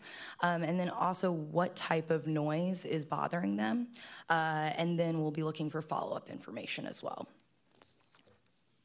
Uh, so once we receive that, that's going to go directly to uh, our community relations specialist, Darren D.C. Carroll, and the EarView noise uh, sound monitoring group, who is going to be able to look at in real time where that complaint is close, the noise term, or sorry, the uh, sound terminal that it is closest to. so that will then be reported to our director of production, who will work with Dave Rat, uh, our audio engineer, on checking in on the next steps, which is determining which stage is the source, again, based on uh, where that complaint is coming from. Uh, and then we'll be determining what type of frequency uh, the complaint is uh, and taking a look at how we can remedy based on if it is a low frequency, so a low bump bump uh, bass kind of noise or high frequency and adjusting from there.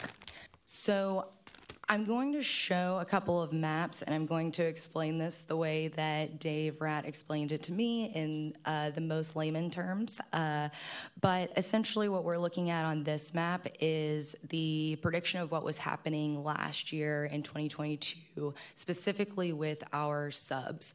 Uh, and so, the way that that noise was being delivered out into the world uh, he related it to a hose that is just an open hose and it has nothing preventing it from going anywhere. It's just in one direction, one big source.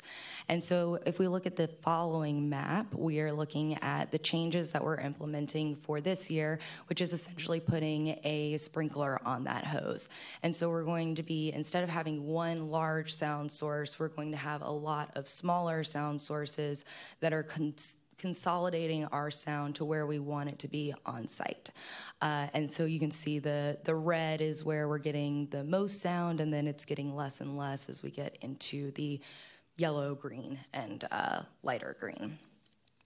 And then this uh, other two graphs kind of just show that exact same thing that you can see in the green box. That's the sound levels on site, and then the red is the sound levels off site, and those are lowering.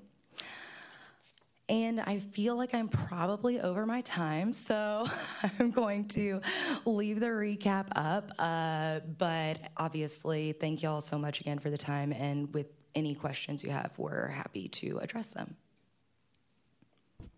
Thank you so much. This was really thorough. Um, commissioners? Thank you for doing all this work and putting so much uh, time and energy into this. I'm hopeful that I don't get calls from my friends in Alameda this year. We are too. um, so yeah, I'm excited to see whether this, you know, what kind of a difference this makes, uh, both in terms of people being able to reach someone in real time um, and your responsiveness on it and uh, yeah, and I hope that the the sound design is um, is effective and the sound mostly stays where you want it to stay. Uh, so um, yeah, I really appreciate all the work. Certainly. I appreciate also um, your mention of having Narcan on site with your medical providers. So thank you for that too. Absolutely. Um, just one question. So 311, like people in Alameda can't call San Francisco 311 is there are you going to be publicizing the hotline number for Alameda? Correct. And we've been in touch with the city of Alameda and Alameda PD, um, and we'll be giving them the same type of language that we'll be giving 311, that will just direct them to our hotline uh, instead of any other place. Got it. Thank you. Yes. You know, an alternative, um, Alameda County, and I would encourage them, they could download the app, Oh, copy. Great. use the app. Oh, the, the 311, San Francisco 311 app? Yeah, which is excellent. Anyone can uh, make a complaint through it. That's really good information. It is. What's really good, doesn't apply so much to you, is you can upload photos, which is, oh, as a city resident, I mean, if there's garbage, yeah, that's great. whatever, uh, I, it's, and, and they'll assign a case number to it, because it is important for us to get the analytics. Um, so, That is true. And they'll also get the pop-up message about the hotline too. All 311 users will get that. So perhaps we could message that as, because, because, might as well dive into my question. Were you done? Go for it. I haven't finished you all night tonight, just. No, it was fascinating. I, I learned Um, something. You, you to, to use a. Perry Mason line, you open the door.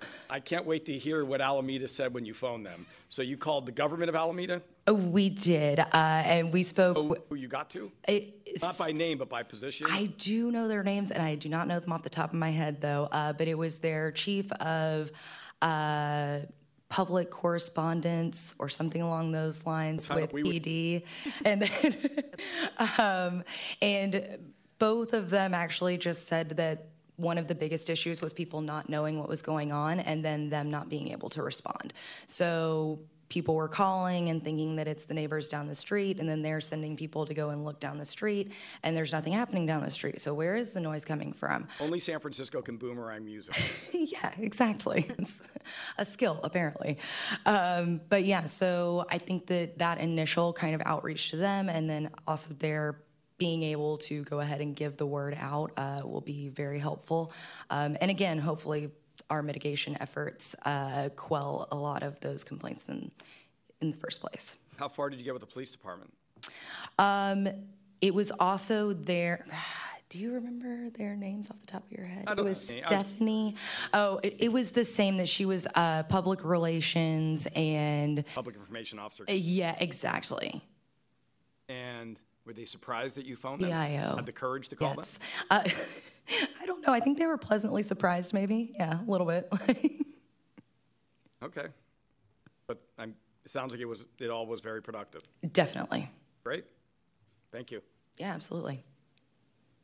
Go ahead. Hello, thanks for coming. Also, thank you for a very thorough presentation. Um, actually, I've been seeing your ad in my social media feed, so I'm Oh, familiar with so it. you're a fan?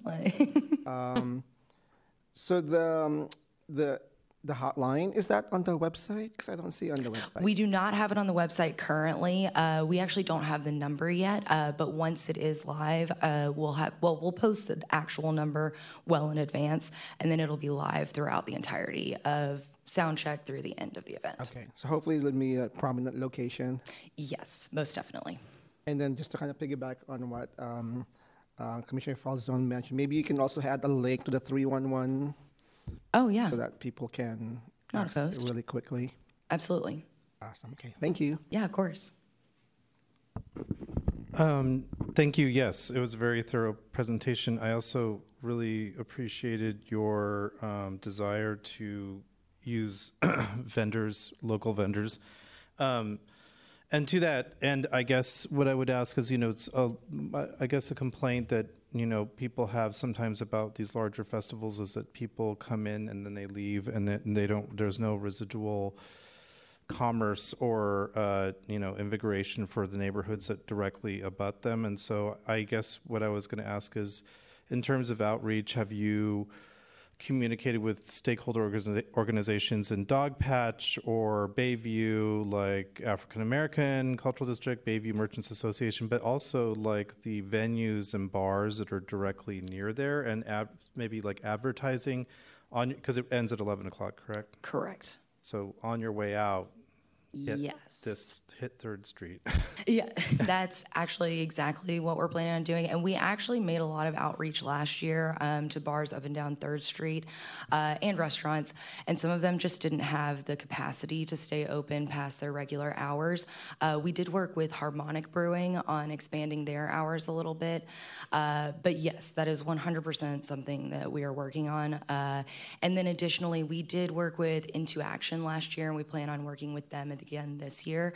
Uh, the Bayview Merchants uh, Association also, we've reached out to, I actually don't recall if we've heard back from, but would be happy to follow up with them as well uh, to get further suggestions. And if anyone has further suggestions on other, it may be just organizations that we haven't been in touch with yet or is just not on our radar, we'd be totally open to reaching out to them as well.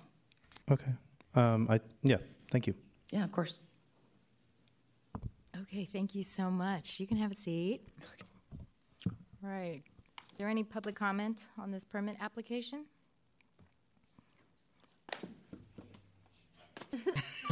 I can't come to one of these and not talk.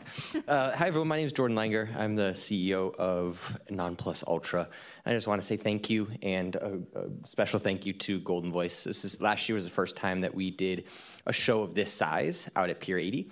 And although there were some noise complaints and a, a couple little issues here and there, it was a overall a very, very, very successful event and incredibly excited to have the opportunity, hopefully, to be able to do it again this year and bring 40,000 people to San Francisco that will hopefully drink at the bars and uh, spread commerce around the entire neighborhood. So thank you so much for your time. Appreciate it.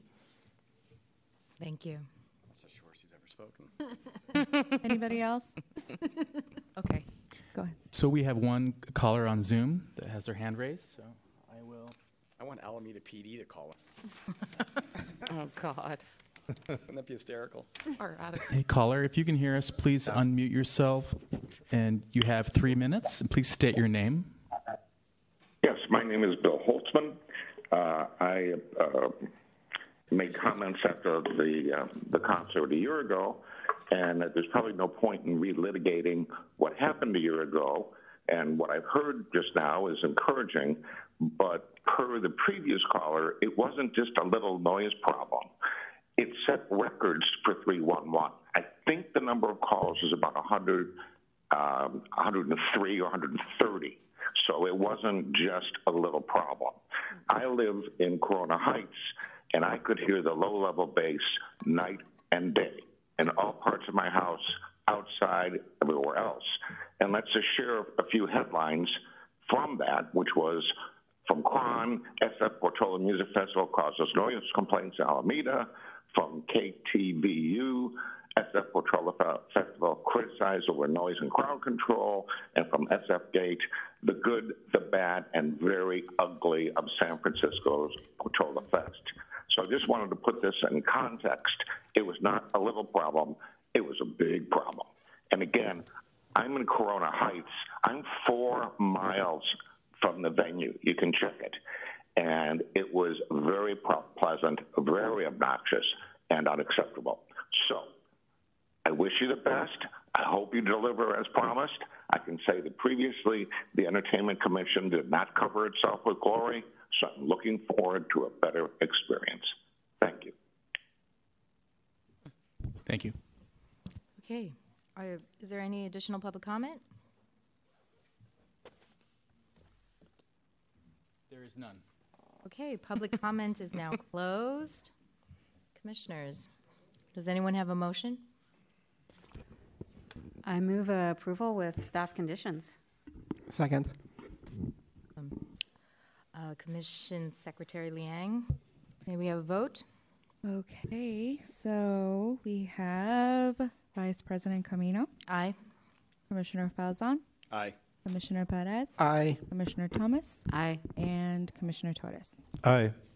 Okay, your permit application is conditionally granted. Please follow up with Senior Analyst Rice for next steps. Congratulations. Okay, the last item on the agenda is item number seven, Commissioner comments and questions. Okay, Commissioner Thomas. Just wanted to say happy Pride, everyone, and give a shout out to our fantastic queer nightlife uh, audience, um, producers, managers, promoters, uh, everyone. If it weren't for LGBTQ folks, we wouldn't have nearly the uh, fantastic quality of nightlife that we have in the city. So thank you, and uh, everyone enjoy themselves safely, please, this weekend. Thank you, Commissioner Thomas. Happy Pride. I'd like to echo Commissioner Thomas's sentiments and also uh, extend my thanks to Senior Analyst Rice and the Entertainment Commission staff and Commissioner Thomas for her early, her ongoing and long, many years of work in in that we were able to do a joint um, uh, Narcan training at the Midnight Sun in the Castro LGBTQ Cultural District. It was a partnership between this commission, that cultural district, and the San Francisco AIDS Foundation. I think it was really impactful. We wanted to have it in advance of Pride, just in the same sentiment and same spirit that I share is that you just everyone look out for each other. There's a lot of um, there's a lot of bad stuff out there these days. I mean, we, we are facing a lot of things as a community, and this is something that we can control. So um, we can do that through education and through looking out for each other. So thank you, and yeah, happy Pride, everyone. All right, and and also congratulations to all of our um, city partners and community-based organizations that hosted Juneteenth events across San Francisco and the Bay Area. It was a wonderful week of celebrations. So happy Juneteenth to everyone. And uh, I guess um, on an ending note, I want to congratulate the staff for a very successful summit. Yes. I think we didn't get a chance to give you guys your flowers. Um, it was a wonderful event, very informative, and our permit holders seemed really um, responsive. Um, a lot of the pain points that we heard didn't necessarily feel directed to the EC. Um, I felt from conversations with our different permit holders that they felt very supported and held by our staff. And I just want to give a big shout out to our small but mighty staff for doing all of the relationship building with this community and really um, just dedicating a lot of hard work uh, especially thinking about everything that everybody's um, endured since uh, pre pandemic, pandemic recovery, and where we are today. So, congratulations. And the happy hour was lit. That was a lot of fun at a non permitted venue. the phenomenal video. So, thanks to staff for that. And, and, and Miss Rude. mm, so good. Yeah, and I, would be curious to see um, how many new attendees um, came to the. Uh, we actually have that data. That's in um, the survey data that um, we uploaded. Yeah, it I'll was, I think it was something like two thirds had come before, and there was like a third that was new. Yeah, there's a lot of frequent flyers. Yeah, mm-hmm. sure, but it was it was really a diverse crowd, and I appreciated that. So, congratulations. Thank you. Okay, I guess it's my job to end the meeting. Is there any public comment on this item? No public comment on this item. None on the inter- internet? Okay, great. Seeing none, public comment is closed. This meeting is adjourned at 7:50 p.m. Thank you.